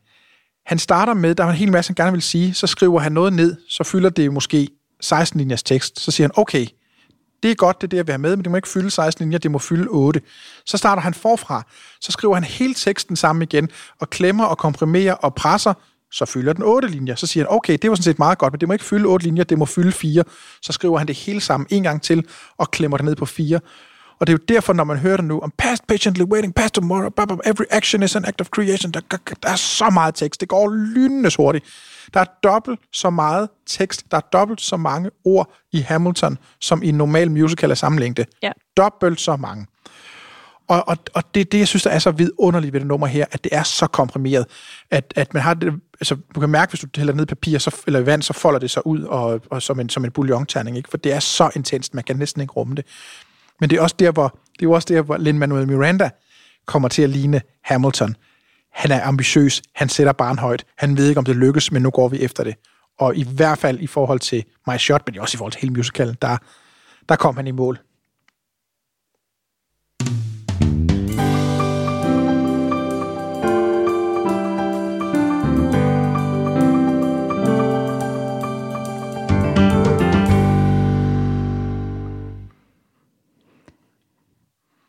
Ja, Ja. Jesper. Så skal vi til at snakke lidt om, hvad det er, der er så fantastisk ved den her forestilling, udover det, vi allerede har sagt. Ja. og jeg kunne godt tænke mig lige at starte med at fortælle historien om den her musicals tilbliven, fordi det er også en lille smule sådan mirakuløst. Han havde jo skrevet Lin-Manuel Miranda in the Heights og spillet selv hovedrollen og havde gjort det i en periode, og så havde han fået sig en velfortjent ferie. Han, han er født i New York, men hans forældre er fra Puerto Rico, så han tager tit ned til Puerto Rico for at ligge på en strand, når han skal holde ferie. Så står han ude i en lufthavn i New York, i en stor lufthavnsboghandel. Der er tusindvis af bøger. Han tænker, jeg skal have en stor tyk bog, jeg kan læse ned på min strand. Og jeg kan ikke forklare det anderledes, end det må være Guds hånd, der fører hans hånd. For ud af de tusindvis af bøger, så griber han en stor, tyk biografi, vender den. Hmm, Alexander Hamilton, det ved jeg ikke en skid om, den tager jeg. Og så ligger han på den der strand og læser det. Og den idé, der slår ned i ham, det er, det her det er en historie om immigranter. Hamilton var immigrant, han var ludfattig, ligesom de her immigranter, der kommer til USA i dag. Men han var dygtig, han var flittig, han knoklede hårdt, og derfor blev han en succes. Plus, at det er godt være, at vi er vant til at se de her, ven, de her mænd som sådan tilknappet og med hvide puder på ryggen og sådan noget. Men, sagde, men de er oprørende. De gjorde oprør mod status quo, øh, og de ville lave verden om. Derfor blev besluttet han med sig selv, at det her skulle være en musical, og det skulle selvfølgelig være en musical med hip-hop-musik og R&B, fordi det var gadens musik, det var gadens folk. Ja. Plus, fordi det var en, en musical om immigranter, så siger han, at det skal være historien om USA, dengang som USA ser ud i dag. Så, så det er jo folk med, med øh, alle mulige etniciteter, der spiller de her roller. Så ringer han til Ron Chernow, der har skrevet bogen, og siger, hej, jeg hedder Lin Manuel Miranda, jeg er Broadway-komponist. Jeg vil gerne lave en musical ud af din bog. Og så siger Ron Chernow i den anden du, du er med på, at jeg skriver politiske biografier, ikke sandt? Jo, jo, jeg har læst den med Hamilton, jeg er helt vild med den. Og så siger Tjernau, det må du gerne knock yourself out. Øh, og så går han i gang. Næsten samtidig med det her, så får han en opringning fra Barack Obama, som lige er blevet præsident. Øh, og som jeg har forstået det, så er det vist nok faktisk Obama selv, der ringer til ham og siger, jeg vil lave en aften i det hvide hus, hvor der kommer en masse folk, der kan noget med ord og tekst og musik og sådan noget, og vi vil gerne lave en aften om det at være amerikaner i vores dage. Vil du ikke komme og lave noget fra In the Heights? Og der er han hurtig, Lin øh, Manuel, og siger, ved du hvad, det er sjovt, du ringer. Jeg er lige i gang med at skrive en musical om Alexander Hamilton, må jeg ikke komme og lave noget om det? Og så udtaler Obama, øh, og der er lavet en dokumentar om det, hvor han meget ærligt sidder og siger, and then I said, well, good luck with that. Fordi han tænkte, det er verdens dummeste idé. Det klip findes. Man kan se det på YouTube stadigvæk. Ja. En pur ung Lin-Manuel Miranda, der ligner, han lige er blevet konfirmeret. Øh, der står i det hvide hus, Alex Lagamore ved klaveret. Og så spiller han det, som bliver åbningsnummeret. Og når man ser, hvor få ændringer, der er sket fra det tidspunkt til, til nu, her, når den er ude, det er helt vildt. Det er nærmest et færdigt nummer. Og du kan se Barack og Michelle Obama, der sidder og knipser med. Og de er bare ombord fra starten. Michelle Obama har jo øvrigt siden udtalt, at hun betragter Hamilton som det største kunstværk, hun nogensinde har set. Ikke bare den største forestilling, men det største kunstværk. Øh, og så var det bare at gå i gang, og så brugte han jo flere år på at læse og lave research og skrive de her sange her. Og allerede da den så blev workshoppet, så vidste alle mennesker, at det her, det bliver det nye store. Og, og når, vi, når vi sådan lidt flot siger, at Hamilton, det er den musical, der har haft størst impact siden Oklahoma åbnede i 43, så er det simpelthen rigtigt. Altså, der er ikke en musical, der har skabt så meget omtale. Der er ikke en musical, der har, der har øh, skabt så meget, øh, altså, øh, altså gjort stort et indtryk på teaterverdenen, på musicalverdenen, på, på musik. Øh, det er det mest streamede øh, album overhovedet, øh, og, og altså med, med, jeg tror, mere end dobbelt så mange streams som den der nummer to. Altså, den er uden sammenligning det mest monumentale værk, øh, der findes i vores tid, og suverænt på, på højde med de andre store øh, mesterværker, der er lavet igennem de sidste øh, 70 år. Ja, Så er du enig i det, eller hvad? Jamen, jamen, du har fuldstændig ret. Jeg synes, vi skal øh, snakke lidt ned i, øh, i fortællingen. Øh, øh, fordi noget af det, som, hvis jeg skal kritisere den en lille smule, det er, at der ikke er sindssygt mange kvindelige karakterer. Nej, det vil være synd at sige. Øh, der er de tre søstre, øh, The Skylar Sisters. Øh, vi har talt om Angelica og Eliza. De har en søster, der hedder Peggy, som er inde helt kort. I virkeligheden er der lidt flere af dem, men det er de tre, der er Ja, i... der var også et par sønner og sådan noget, man kan pille ud af lige forestillingen. meget. Øhm, og så er der øh, McGrath Reynolds. Mhm. Det er de tre, der er, eller de fire, der er. De drejer sig, altså, deres liv handler om Alexander Hamilton, ikke? hvor der, er- man kan sige om de mandlige karakterer, de lever lidt for noget andet. Ja. Øhm, det kan godt være, at deres historie er, er spundet op omkring Alexander Hamilton også, men George Washington, han skal lede et land. Øh, øh, Thomas Jefferson, han vil gerne være øh, øh, hvad hedder det, præsident, ikke? Mhm. Øh, James Madison kæmper for nogle kæmper for sydstaterne. Øh, øh, hvad hedder han? Øh, Lafayette for Frankrig Ja. og så videre og så videre, ikke? Øh, øh, John Lawrence, som gerne vil skabe den første sorte her. Øh, Ja, vi afskaffer slaveriet. og- Afslags, ja. ja, slaveriet og alt det her. Øh, så de har en hel masse andre ting, de gerne vil, øh, hvor det får vi meget kort at vide om pigerne i den her øh, forestilling. Øh, de har nogle andre grund, altså underliggende ting, men det er ikke noget, der fylder så meget i historien. Øh, så hvis jeg skal være sådan lidt skarp, så, så synes jeg, at de der kvinder godt måtte... Altså, man må godt give dem lidt mere. Ja, det kunne man fint have gjort. Men der er et sted i forestillingen, hvor de her tre kvinder kommer til sin ret. Øhm, og det er nummer, der hedder The Skylar Sisters, hvor der bare er altså, girl power all over the place. Excuse me, miss, I know it's not funny, but your perfume smells like your daddy's got money. While you slumming in the city in your fancy heels, you searching for an urchin who can give you ideals. Sir, you disgust me. Ah, so you disgust me. I'm a trust fund, baby, you can trust me. I've been reading Common Sense by Thomas Paine. So men say that I'm intense or I'm insane. You want a revolution, I want a revelation. So listen to my declaration. We hold these truths to be self-evident that all men are created equal. And when I meet Thomas Jefferson, I'ma compel him to include women in the sequel. Work! Look around, look around, how lucky we are to be alive right now. Vi får også lige en øh, old school øh, øh, pick-up line der. Ja, præcis. Ja. I'm a trust fund, baby. You can trust me. Men det her synes jeg er fedt. Øhm, de adresserer, at kvinderne ikke er nævnt nogen steder i, øh, i hele den her... Ja. Ja. ja. Øh, det kan jeg bare godt lide. Det synes jeg er fedt. Ja, og det bliver jo også lidt medsagt, og det er nemlig, ja. altså, det er også et sted, når man er set, du kan altid høre kvinderne sale, så, Ja. go, go. Ja, ja, Det. Men der er også bare, deres udtryk er også Ja. bare work, uh, det er knipsede fingre ud over det hele, og watch me. Uh, der er så meget attitude på det nummer her. ja, det er, det er virkelig for, Ja. for lækkert. Det kan jeg virkelig godt lide. Ja. Ja. Ja, så kan man sige, og, og vi var lige omkring det, noget af det, som også er sindssygt spændende i, i Hamilton, er jo, at man gør i hvert fald halvt op med sådan noget med race. Fordi USA har en historik med blackface. Ikke? Man havde sådan en, en form for underholdning i øh, slutningen af 1800-tallet, som hed minstrel shows, som var, øh, og I kan sikkert se det for jer, hvide skuespillere sminkede sorte og store røde læber og store øjne, Øh, og, og for eksempel den sang, som øh, øh, Oh Susanna, oh won't you marry me, ikke? jeg kom fra Alabama. Øh, det er en minstrel-sang, den er skrevet til et minstrel-show. Og det var underholdning, der havde det formål at udstille øh, mm. sorte mennesker som øh, dogne og øh, underbemidlet, og bare, de ville bare gerne ligge i solen og spille banjo og drikke vandmelon, ikke? Ja. Eller spise vandmelon. Fordi du har den historik, så har man været meget sådan i USA med, at man laver ikke blackface, men, og man spiller i sin egen race. Øh, og, og, og mere strengt, end, end vi overhovedet gør hjemme i Danmark. Jeg kender øh, en, der, en pige, der gik på Musical Academy i Fredericia, som, som, da hun var til en, en workshop i New York, sang en sang fra øh, In the Heights. Og fordi det jo normalt er en, øh, en sang til en latina, så den der underviser ligesom var der og sagde bare, det, det, kan ikke- det kan ikke gå lidt på. Det er et dårligt sangvalg, du er ikke latina. Jamen, kan du ikke sige, om den er god til mig? Nej. Altså, hun ville den der underviser ikke engang gå ind i det, fordi hun sagde, det må du ikke, det der. Nej. Hamilton kommer så og siger, nu skal vi bryde op i det her. Det er en stor sort mand, der spiller George Washington. Ja. Det er en latinamerikaner, der spiller Alexander Hamilton. Philippa Sue øh, har sådan øh, lidt øh, østasiatiske rødder. Øh, jeg tror, det, hun er japansk afstamning, uden jeg sådan er helt sikker. Og, og, og de der tre øh, øh, Skyler-søstre er jo altså hver sin, Hver sin, ja. hver sin farve. ikke? Fuldstændig. Øh, så, så på den måde har man brudt op med nu at sige, ved I hvad, der er nogle af de her roller, som i gamle dage var skrevet til hvide, dem må vi andre altså også gerne være med at spille. Og det er jo meget forfriskende.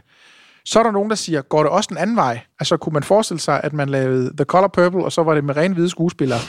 Ej, den gik nok ikke endnu, i hvert fald. Vel. Og så kan det være, at der er noget i altså at være en majoritet og en minoritet eller sådan noget. Men, men i hvert fald er det lykkedes med Hamilton at, at starte den her debat om øh, race og etnicitet øh, i amerikanske teater, og, og, og, og hvad skal vi gøre med det, mm. som jeg synes er ret spændende. Ja, det er det også. Øhm, hvis vi sådan fokuserer lidt på, på øhm, ikke så meget på musikken og på hele arbejdet der, men på staging Mhm. mm-hmm. af forestillingen, så synes jeg, det er noget af det mest geniale, jeg nogensinde har set. Det er mesterisk. Det er det. Øh, den koreograf, jeg kan simpelthen ikke huske, han hedder, det pinligt faktisk, jeg ikke Ja. kan huske det. Øhm, fordi han fortjener, jeg kan du ikke lige finde det, Jesper, mens jeg snakker? Jo, jeg skal prøve. Tak. Ellers så kan jeg næsten selv gøre det lige. Nej, jeg kan ikke. Du, du finder det lige. Ja, tak. Du finder det lige for mig. Han har lavet altså det mest geniale, øh, øh, den mest geniale koreografi, jeg i mit liv har set. Det er et spil imellem øh, sådan det simple og det fuldstændig overvældende. Han har nogle, altså han har selv koreograferet måden, de forskellige karakterer går på. Øhm, det her, jeg har, jeg har lavet mig fortælle, at, øh, at hvad hedder han, Lin-Manuel Miranda ikke selv var klar over det her, men hans karakter går hele tiden i cirkler og buer. Ja. Går Øh, skråt, skyder genvej. Ja, hele tiden, hvor, øh, hvor Burr, han går helt sådan, han går direkte lige ud hele tiden. Han har sådan nogle, øh, han går, hvis han skal over til Jesper, så går han direkte, hvor Alexander Hamilton, han går sådan, han snor sig og går forskellige sådan, Ja, og pointen i det er, at, at det er fordi Burr følger reglerne. Ja. Burr, han bevæger sig som et tårn gør i skak. Han har Ja. ja. helt bestemte, hvor Hamilton skyder genvej hele Ja. tiden. Han, og fordi han, han er bagud på point, derfor skal han nå at hente det. Det er ret tydeligt i, i nummeret Wait For It, Mhm. hvor han sådan, han skal vende sig på et tidspunkt, og så går han sådan frem til siden bagud. Altså han vender sig i en firkant også. Ja. Øh, det er der måske, det kommer mest sådan, det bliver virkelig tydeligt. Ja. Han hedder Andy Blankenbuehler, og er, har i øvrigt også koreograferet In the Heights og øh, Bring It On. Så der er igen en af de der, ja. hvor når, man er, når, når Lin Manuel er blevet glad for en, så, så får man lov til også at være med næste gang. Jamen, han, det er virkelig genialt. Øh, der er også noget omkring, øh, nu har vi været over det her med Helpless-nummeret og Satisfied, som jo først bliver set fra øh, El- Elisas Mhm. øh, side, og så fra øh, øh, Angelicas. Der har han simpelthen også koreograferet det sådan, øh, at de danser det hele på en måde i Helpless, og så spoler de det tilbage, og så gør de det en gang til, men de spoler jo også frem og ud og ind, fordi Ja. ja. det gør nummeret også.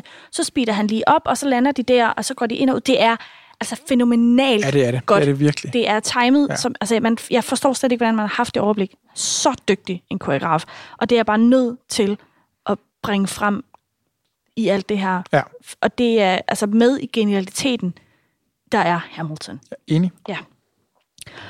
Øhm, og så er der, hvis vi skal vende tilbage til øhm, øh, Miranda, han har gjort nogle ret finurlige ting, øhm, sådan, også når han har skrevet de her ting. Vi har været inde på noget af det. Mm. Øhm, der er blandt andet også øh, måden, han skriver øhm, The Ten Dual Commandments, sådan one, altså den første, så starter vi på en tone, på den næste starter vi på næste tone. Ja. Bum, og, så, øhm, og, øh, og også, han har et nummer, hvor, øh, øh, hvor øh, Eliza skal lære hendes søn Philip at, at tælle til, til ni på, øh, på, hvad hedder fransk. Det? på fransk. Ja. Øh, og han gider ikke at følge reglerne. Han vil gøre det på sin egen måde. Så, så når hun siger 1, 2, 3, 4, 5, 6, 7, bum, bum, bum, bum, øh, så, så synger han en anden tone. Og sådan noget. Der er sådan nogle meget fine ting, han gør. Men noget af det, som jeg synes er ret sjovt, øh, det er, at ja, det er ikke sjovt, fordi det handler om død. Øh, Interessant. det er interessant, ja. Det er for eksempel omkring Philips død, og jeg tror også, det gælder for, jeg tror faktisk også næsten, det gælder for øh, Alexander selv og for Lawrence og sådan noget, der, nogle af de der, der dør i løbet af forestillingen, øhm, at det antal sange, der har været inden, altså inden de dør, det er det samme antal år, de har levet. Mm-hmm. Så Philip, han, øh, han bliver født i det nummer, der hedder Dear Theodosia, så går der 19 sange, øh, og så har vi Stay Alive, eller reprisen ja. der, øh, eller hvad den hedder, hvor han dør. Øhm, og det er jeg ret sikker på, at det samme sker med Alexander, med Ja, Hamilton. det, det passer i hvert fald nogenlunde. Med, med ja. alderen. Øh, Han bliver nemlig nogen af præsenterede 40. Den Ja. første, ja, den første, og så dør han i det andet sidste nummer, Ja. og det passer med hans alder. Og sådan, der er sådan nogle ting, som er... Ja, og, og, og på den måde er det, Det er så raffineret. det er så raffineret, og, og man kan høre, de har lavet, det, det synes jeg er ret sødt, man kan, man kan finde det, der hedder The Hamilton Instrumentals, som er øh, på Spotify, hvor du kan finde alle de her backtracks uden mm. nogen stemmer på, så man kan stå derhjemme og synge øh, Hamilton. Og, og der er noget af det her musik, når du hører det uden teksten, så lyder det altså simpelt, som man sidder og tænker, er det et barn, der har siddet ved et elklaver, eller hvad fanden der er sket her? Men det er så raffineret. Vi har talt om ledmotiver før. Hamilton er spækket ja. Af ledmotiver. Der er noget, der er meget åbenlyst, ikke? At næsten hver gang man siger hans navn, så siger man Alexander Hamilton. Ja. Og hun hedder også Eliza. Han har lavet sådan melodier hen over deres navne, og de kommer næsten hver eneste gang. Der er også nogle akkorder, nogle akkordvendinger, som følger karaktererne. Nogle gange er de meget tydelige at høre, andre gange har han gemt det nede i arrangementet, men det er der altid.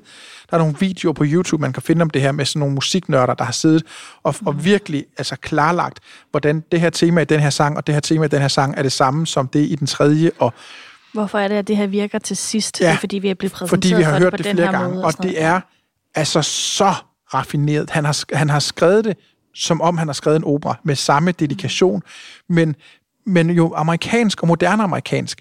Øh, og altså på den måde bliver det jo også helt... Øh, en af de forestillinger, man tit regner som, som verdens første musical, er Showboat fra 27, hvor det, der var Jerome Kerns intention, det var at sige, vi skal lave en forestilling, der har samme integritet som en europæisk operette, men musikken skal være amerikansk. Og så var det jazz og sådan noget. Det, det, det er næsten det samme projekt, Lin-Manuel Miranda laver her. Vi skal lave et værk som en europæisk opera, som en stor, seriøs opera med ledmotiver og tekstlige motiver, der er bundet sammen, men det skal lyde af USA, og det skal lyde af USA i dag. Mm. Øh, vi har hørt nogle af de steder her, hvor de rapper, og der er sådan en hip-hop. Der er jo også noget af det, der er over i sådan noget R&B. Vi skal høre lige om et øjeblik, sådan en, en starten, bare lige sådan de første 20 sekunder, af det nummer, der hedder Helpless, som sådan er inspireret af Destiny's Child. Altså det, det, det, det, kunne, altså det kunne være med på et af Beyoncés album, ikke det her, fordi det har den der lyd, som man er ikke i tvivl om, at det er amerikansk musik, og det er skrevet nu. Øh, prøv at høre, hvor, hvor lækkert det er.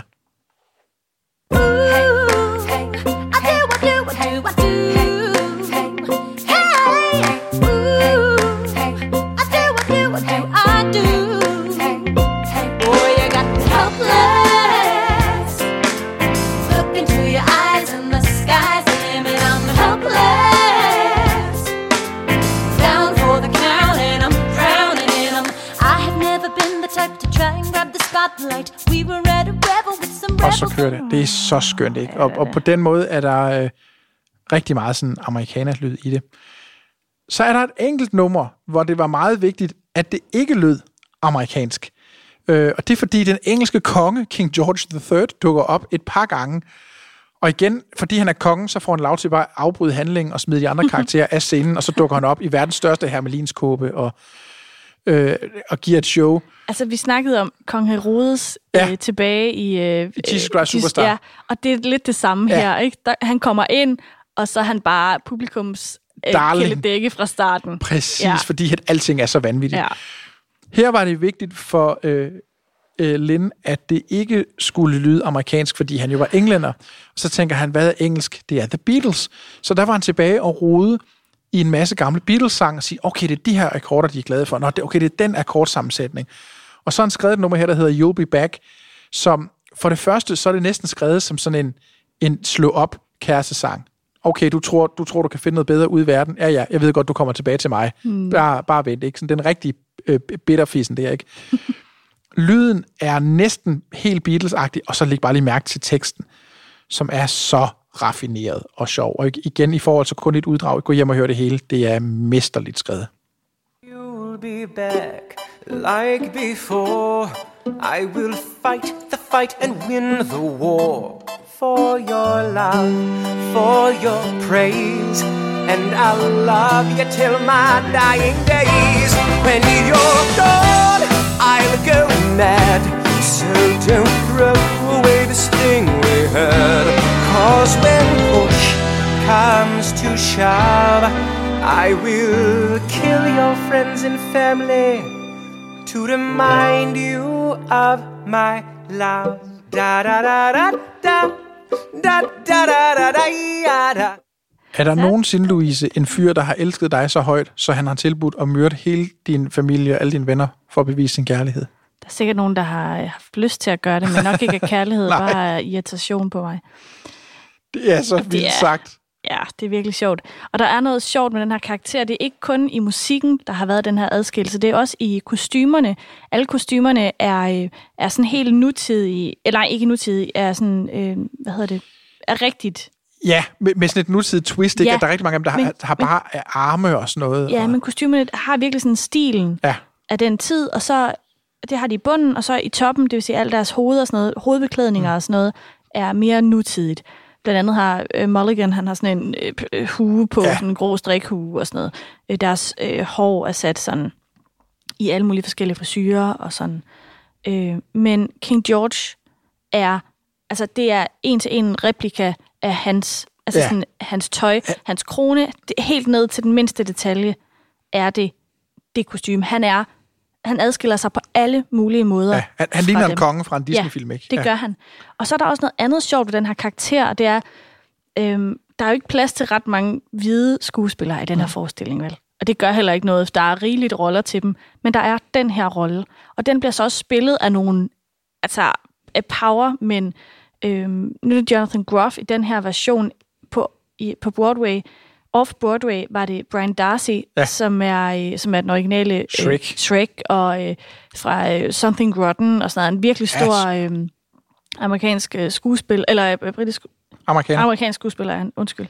Øhm, øh, det er Andrew Reynolds, Reynolds, som vi også har snakket om før, øh, fra Book of Mormon Mhm. mm-hmm. og Falsettos og sådan noget, øhm, som, er, øh, som også har spillet den. Det er Roy O'Malley, som også er fra Book of Mormon, som øh, ham, den der, jeg kan ikke engang huske, hvad han hedder, men en af de der øh, mormoner, som synger, øh, ja, nå. Ja. Men det er bare... Det er nogle store, gedigne øh, Det det. Broadway-navne, Altså, der får det lov til det at komme virkelig. og synge de der tre sange. Øh, ja. Og det er for fedt jo, Ja. at man har sådan en, der kommer ja. ind og bare er nice. Ja. Nå. Så, så helt kort, hvorfor er det den her, øh, altså udover at det er så mesterligt gjort, øh, hvor, hvorfor er det så, den her fungerer? For mig at se det, fordi den står på tre ben. Det ene er et musicalben. Lin-Manuel, Miranda er mm. opflasket på musical, og, og den er fuld også i teksten øh, af referencer til klassisk musical og operette, ligesom In the Heights øvrigt også er det. Så handler det om politisk historie. Det har han også styr på. Altså, der er mange amerikanske toppolitikere, der har været inde og se den her, og synes, det er rigtig spændende. Øh, gymnasieklasser deltager i konkurrencer for at kunne komme ind og se den. Og så det tredje ben handler om, at han er god til rap og hiphop.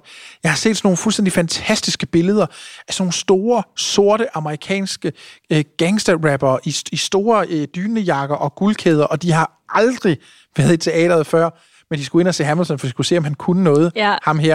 Og sådan nogle billeder, hvor de står bagefter, respekt. Ikke? For de synes, det var fedt. Ja. Jeg havde sådan en syret oplevelse en dag, hvor jeg hørte radio. Det er ikke så tit, jeg hører radio, for jeg hører tit øh, musical eller podcast, Ja. når jeg kører bil. Jeg også. øhm, og så hørte jeg radio en dag, og så spillede de sådan noget, et klassisk hiphop-nummer, og jeg havde aldrig hørt det før, og lige pludselig så kunne jeg sidde og nynne med, tænker, hvorfor kan jeg det her? Tænker jeg, gud, det er selvfølgelig, fordi der i Hamilton også er referencer til klassisk hiphop, og de referencer fatter jeg jo ikke, fordi Nej. jeg har ikke, ikke den referenceramme. Men der gik det op for mig, at lige så meget, som jeg sidder og fniser af de der, ej, det var lige en, en, en hilsen til Gilbert og Sullivan, lige så meget er der jo folk, der ved rigtig meget om hiphop, som sidder og tænker, what, det var den der fra ham der. Og, og det er bare, altså, er et mesterværk.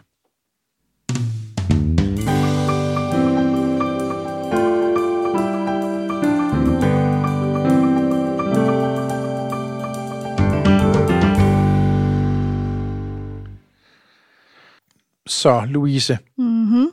kommer vi til at se uh, Hamilton i Danmark? Altså, jeg drømmer jo om det, Ja. men der skal godt nok ske meget rigtigt, før det kommer til at ske. Ja. Altså, det er nødt til at sige. Og spørgsmålet er, om man kan. Ja. Ikke? Altså, øh, altså for det første, jeg har jo tit siddet her og skældt ud over, at jeg tit synes, der er mange danske oversættere, der ikke er specielt dygtige. Ja. Hvis du oversætter Hamilton dårligt, så kommer jeg hjem, hvor du bor, og tisser i din seng. Altså, det må man ikke. Det, det, det, det er det eneste i den her verden, du ikke må. Det er, at du må ikke oversætte Hamilton dårligt. Nej. Og jeg vil, altså, jeg vil have så meget ærefrygt omkring det, hvis var en, ringede til mig og sagde, kan du ikke lige oversætte Hamilton til dansk? Det ved jeg ikke, om kan lade sig gøre. Så er det jo at lave det derhjemme hele tiden. Jo, jeg, men jeg har lavet, altså, jeg har lavet tre sange på to år. Altså, så, det går ikke rigtig stærkt, for jeg synes, det er mega svært. Ej, det er sådan, jeg kan sidde med det hver dag, vel. Men, men hvis man skulle, så tænker jeg, det skulle være en af de store professionelle musical-scener. Ja. Altså, ja, for mig at se, er der næsten kun to steder, hvor jeg kunne se, at man kunne gøre det. Og enten er det på det nye teater i København, eller på Fredericia Musical Teater, ikke? Hvis ikke det skulle være fordi, at gamle scene ville være rigtig flot. eller ville også være så flot ja. inde på operan. Og fordi de kongelige teater fik lov, fordi de andre stod og sagde, det, der, Det, det tør vi det tør ikke. vi ikke. Ja. Ja. Men det er nærmest de tre steder, ikke? Jo. Jamen, ja. Jeg er helt enig. Og, hele, og det kan godt være, at vi får lille et land. Altså, det kan godt være, at, at det bliver for snævert til danskerne, fordi der er også der er mange på scenen, og det er stort orkester. Og, Og så skal vi jo huske, at det kræver nogle helt andre, altså noget helt andet af ja. De her øh, skuespillere. Vores, øh, vores musical-performer i det her land, de er trænet til at synge musicals, og de er rigtig dygtige Ja. til det. Øh, de er ikke, ret mange af dem, der er trænet, tr- trænet til at rappe. trainer to rap og hip-hoppers. Det er der ikke så mange af Nej. dem, der er. Øh, og man skal ligesom mestre mange ting. Ja. Øhm, og jeg er ikke sikker på, at vi har nok. Nej, og der er også noget med hele den der... Altså, jeg, har, jeg kender nogen, der har været inde og se den i London, uden... Altså, hvor de tænker, jeg går bare ind og ser den. Mm. Og det, det er der mange musicals, som man godt kan. Det, det tror jeg ikke, man kan med Hamilton, fordi der er så meget tekst. Ja. Det går så stærkt. Der er så mange referencer til, du skal lige forstå, hvor, hvorfor er vicepræsident ikke et rigtigt arbejde, og hvorfor, ja. hvad, hvad betyder uh, federal, dit og datten. Altså, der, du skal alligevel vide lidt om amerikansk politik og amerikansk historie, for du forstår det. Så jeg kender faktisk nogen, der har været inde og se det, og tænkt, jeg går bare ind og se Hamilton, og gået ret skuffet derfra, ja. fordi de forstod simpelthen ikke, hvad det handlede om. Øh, og på den måde kan jeg også være i tvivl, om, om der er nok danskere, som vil sætte nok pris på det, og ja. forstå alle de der øh, referencer til, at det vil give mening at sige, nu laver det nye teater Hamilton i, i seks måneder, eller et eller andet. Ja, så er der også noget i, at det er, altså, det er jo virkelig en anderledes forestilling. Mm-hmm. Øhm, og jeg er ikke sikker på, at publikummet er klar til det herhjemme. At det, altså, jeg, tror ikke, der, jeg tror ikke, der er nok folk, der vil sætte pris på den her. Øh, det tog mig lang tid at lære at elske Hamilton. Ja. Øh, fordi alle mine venner blev rendt rundt og rappede det her lort hele tiden. Jeg var så træt af det.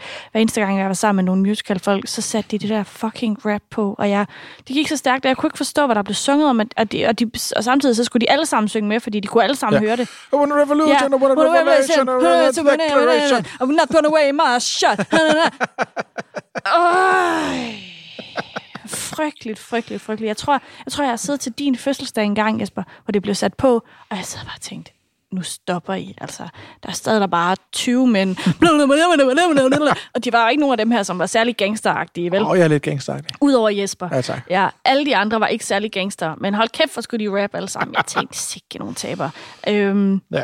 Ej, jeg synes, I er søde alle sammen. Men, men, men for at vende tilbage til point, det, ja. det er simpelthen ikke sikkert, at vi nogensinde kommer til at se den her i Danmark. Det tror jeg altså Øh, nu, uh, det, det er spændende det. at se, hvordan det kommer til at gå i Hamburg. Ikke? Jeg håber det kan virkelig, jo på en eller anden måde virkelig. Jeg håber, der sidder nogen derude lige nu, øh, og lytter med og siger, jeg tænker, øh, jeg er faktisk øh, fem minutter fra at være færdig med at oversætte den her, og jeg har et halvt øh, cast klar i forvejen, og øh, bare vent. Og Just hvis det er rigtigt, wait. så må jeg godt skrive til mig. Øh, jeg skal nok lade være med at sige det videre, hvis det er en hemmelighed, men kan I ikke bare lige fortælle os det? Ja. Vi vil ja. gerne læse den oversættelse der. Ja, det vil vi meget gerne. Nå, men hvis man nu ikke, for lige nu spiller den jo hverken i, i London eller på Broadway, så hvorhen er det, vi kan se den her forestilling? På Disney+. Plus. Ja. Hurra for Disney+. Og tak for Plus. det. Ja, ja det, øh, og jeg synes, den er meget vellykket. Virkelig. Ja, jeg synes faktisk, den er bedre optaget end øh, med Saigon, som vi... Som vi jo også roste ja. meget i forrige afsnit. Ja, ja. men det er opsætningen. Jeg ja. synes, den er f- virkelig filmet øh, rart. Ja. Man kan følge med i det ja. hele, og man får lov til at nyde koreografierne og sådan noget. Ja. Jeg synes, det er virkelig den flot. Ja. Der, der er også en pointe i, at, at det er også bare for at sige, hvor stor den her er. Disney Plus sikrer sig jo rettighederne til Hamilton, som jo ikke er en Disney-produktion mm. overhovedet, med det formål at få flere folk til at blive medlem, og det virkede.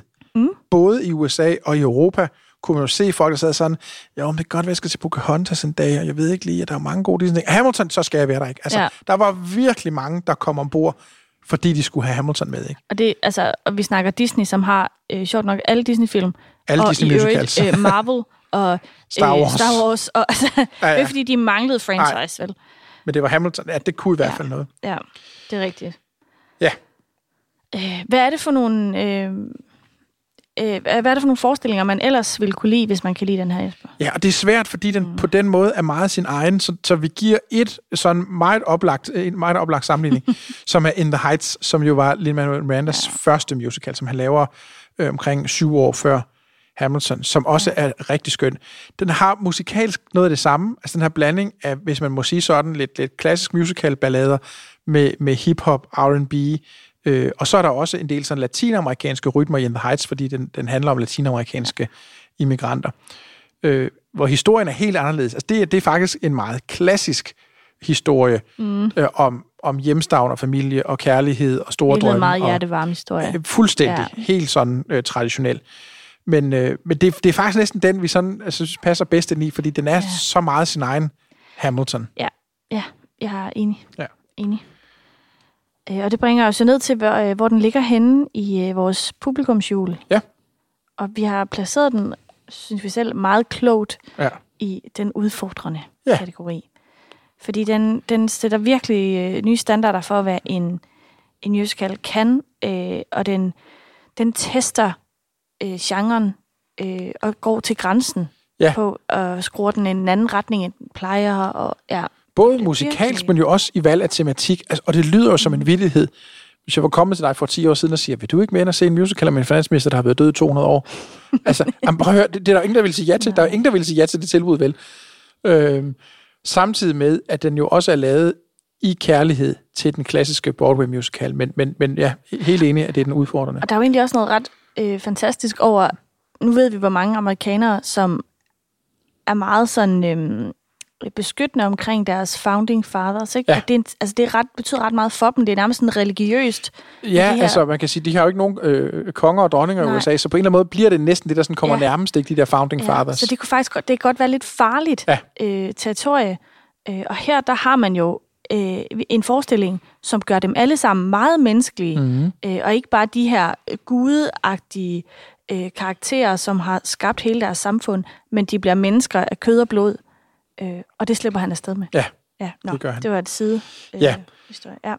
Hvis den skulle bo i et andet felt, så, så er der et par muligheder. Altså jeg tænker jo også, at den bor i den intellektuelle, blandt andet fordi der er så meget musikken, man kan lade sig fascinere af, der er så meget tekst, og ja. der er alle de her sådan politiske, historiske referencer. Så det er i hvert fald en forestilling, hvor vi- hvis man vil, så kan man øh, godt få lov til at komme sådan intellektuelt på overarbejde i at prøve at sidde og, og, og analysere alle de her rim og, og, og referencer og alt Ja. det der. Så, så der, kunne den også bo. Ja, og så er der også noget i den overvældede. Øhm, at der sker noget i den her øhm, fortælling, som det hele bliver bare enormt stort. Øhm, med, altså når, du, Mhm. når det vokser det hele, scenografien og koreografien og øhm, øh, musikken og sådan, det, det overvælder. øh, Der er nogle steder, hvor det virkelig overvælder dig. Det er ikke, noget, ja. det, er ikke, det er ikke det store drama, ligesom øh, Les Miserables er, eller med Saigon, som vi hørte sidst Mm. om. Øhm, men det, det har alligevel nogle af de samme sådan, øhm, nogle af de samme noter. Ja, enig. Ja. Og hvis du så er en skeptiker, som synes, at det der musical, det er ikke for dig, hvordan er det så, vi får lukket øh, sådan en med ind og se Hamilton? Altså jeg tænker, er du glad for amerikansk historie og poli- politik, Ja. så er det øh, lige noget for dig, det her. Tjek ved den. Fordi så kender du historien, så skal du bare synes det er, altså, så skal du bare Ja. nyde det. Øhm, og så vil jeg gerne have dig til at sige det Jamen, her. så er der jo, som jeg fik nævnt tidligere, de her gangsterrapper, som jo aldrig havde været inde og set musical før, som, øh, som synes, det her var fedt. Så jeg tænker, hvis du er en, der er glad for hiphop og rap, mm. og, altså, R&B. Og, så, så ja. vil du også synes, det her det er spændende. Øh, og du vil formentlig fange mange af de musikalske referencer, som, som vi ikke fanger, fordi vi er mere rundet af det der musical. Ja. Så det var på øh, sne vi os nærmest op på halvanden time. Ja, det tror jeg, vi gjorde. Øh, ja. hvad vi synes om øh, Hamilton. Og, så, og vi kunne i virkeligheden have snakket en time mere. Ja, altså vi har virkelig styret os. Ja. Det skal I vide. Det kan være, der kommer Det kan være, der der kommer mere. Hamilton mere. Fordi, ja, altså jeg havde, havde snakket lidt med Jesper om, om vi skulle lave det over to afsnit, eller om vi skulle lave bare sådan et kæmpe langt afsnit og sige det er det. Men Jesper, han synes, det her var nok Ja. i første omgang. Vi kan Så altid det, vende tilbage. Ja, så det er sådan, det bliver. Men vi er spændte på at høre, hvad I synes om Hamilton, og hvad I synes om vores udlægning af Hamilton, og om vi har glemt noget, om noget, vi ikke har fattet. Så skriv til os på Facebook og Instagram på Apropos Musical, eller send os en mail på apropos gmail.com. Ja, øh, og den musik, vi har hørt i dag, det er The Original Broadway Cast Recording. Ja. Ja, der er ikke så meget at Der er kun det. den samme. Det er den. Øhm, og ja, øh, så, øh, så er vi jo nået igennem den her sæson, Jesper. Sæsonen er forbi. Ja, men vi kan jo godt tease for næste sæsons tema. Ja, øh, og, og jeg tror øh, er godt, at vi kan love jer, at der går nok ikke så længe, før så er vi tilbage med en ny sæson. 8 afsnit mere. Øh, og vi har, det vil jeg gerne sige igen, der er jo rigtig mange af jer, der skriver til os med forslag. Kan I ikke snakke om det, og hvad synes I om det her? Det er vi så glade for at blive endelig ved med det. Men vi har altså også en liste så lang som en arm over ting, vi tænker, det kunne også være spændende. Ja. Så vi har simpelthen helt egoistisk valgt, hvad synes vi var sjovt at snakke om mm. næste gang. Så de næste otte afsnit, apropos musical, kommer til at handle om musical med børn i. Ja!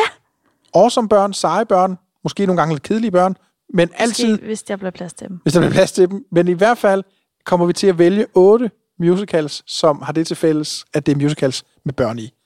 Ja. Og det glæder vi os helt vildt til. Ja, rigtig meget. Det er, det er sådan en ting, der er vokset lidt i os. Ja. Ja, øh, det glæder jeg mig virkelig meget til at snakke om. Men tusind, tusind tak, fordi I har lyttet med her i anden sæson. Mm. Og jeg glæder mig rigtig meget til at vende tilbage i sæson 3. Det gør du vel også, Jesper? Åh, oh, det gør jeg. Nå. Ja, det gør jeg. Okay. er det godt derude? Og som altid, så er vores logo designet af Kasper Ortmann Andersen fra Holy Cow Media. Vores lækre underlægningsmusik er skrevet af Christoffer Nyby. Vi hedder Louise Denker og Jesper Nielsen, og tusind tak, fordi I lyttede med.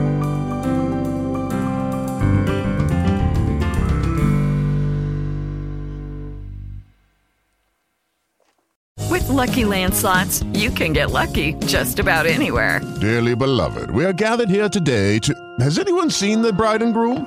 Sorry, sorry, we're here. We were getting lucky in the limo and we lost track of time. No, Lucky Land Casino, with cash prizes that add up quicker than a guest registry. In that case, I pronounce you lucky. Play for free at LuckyLandSlots.com. Daily bonuses are waiting. No purchase necessary. Void where prohibited by law. 18 plus. Terms and conditions apply. See website for details.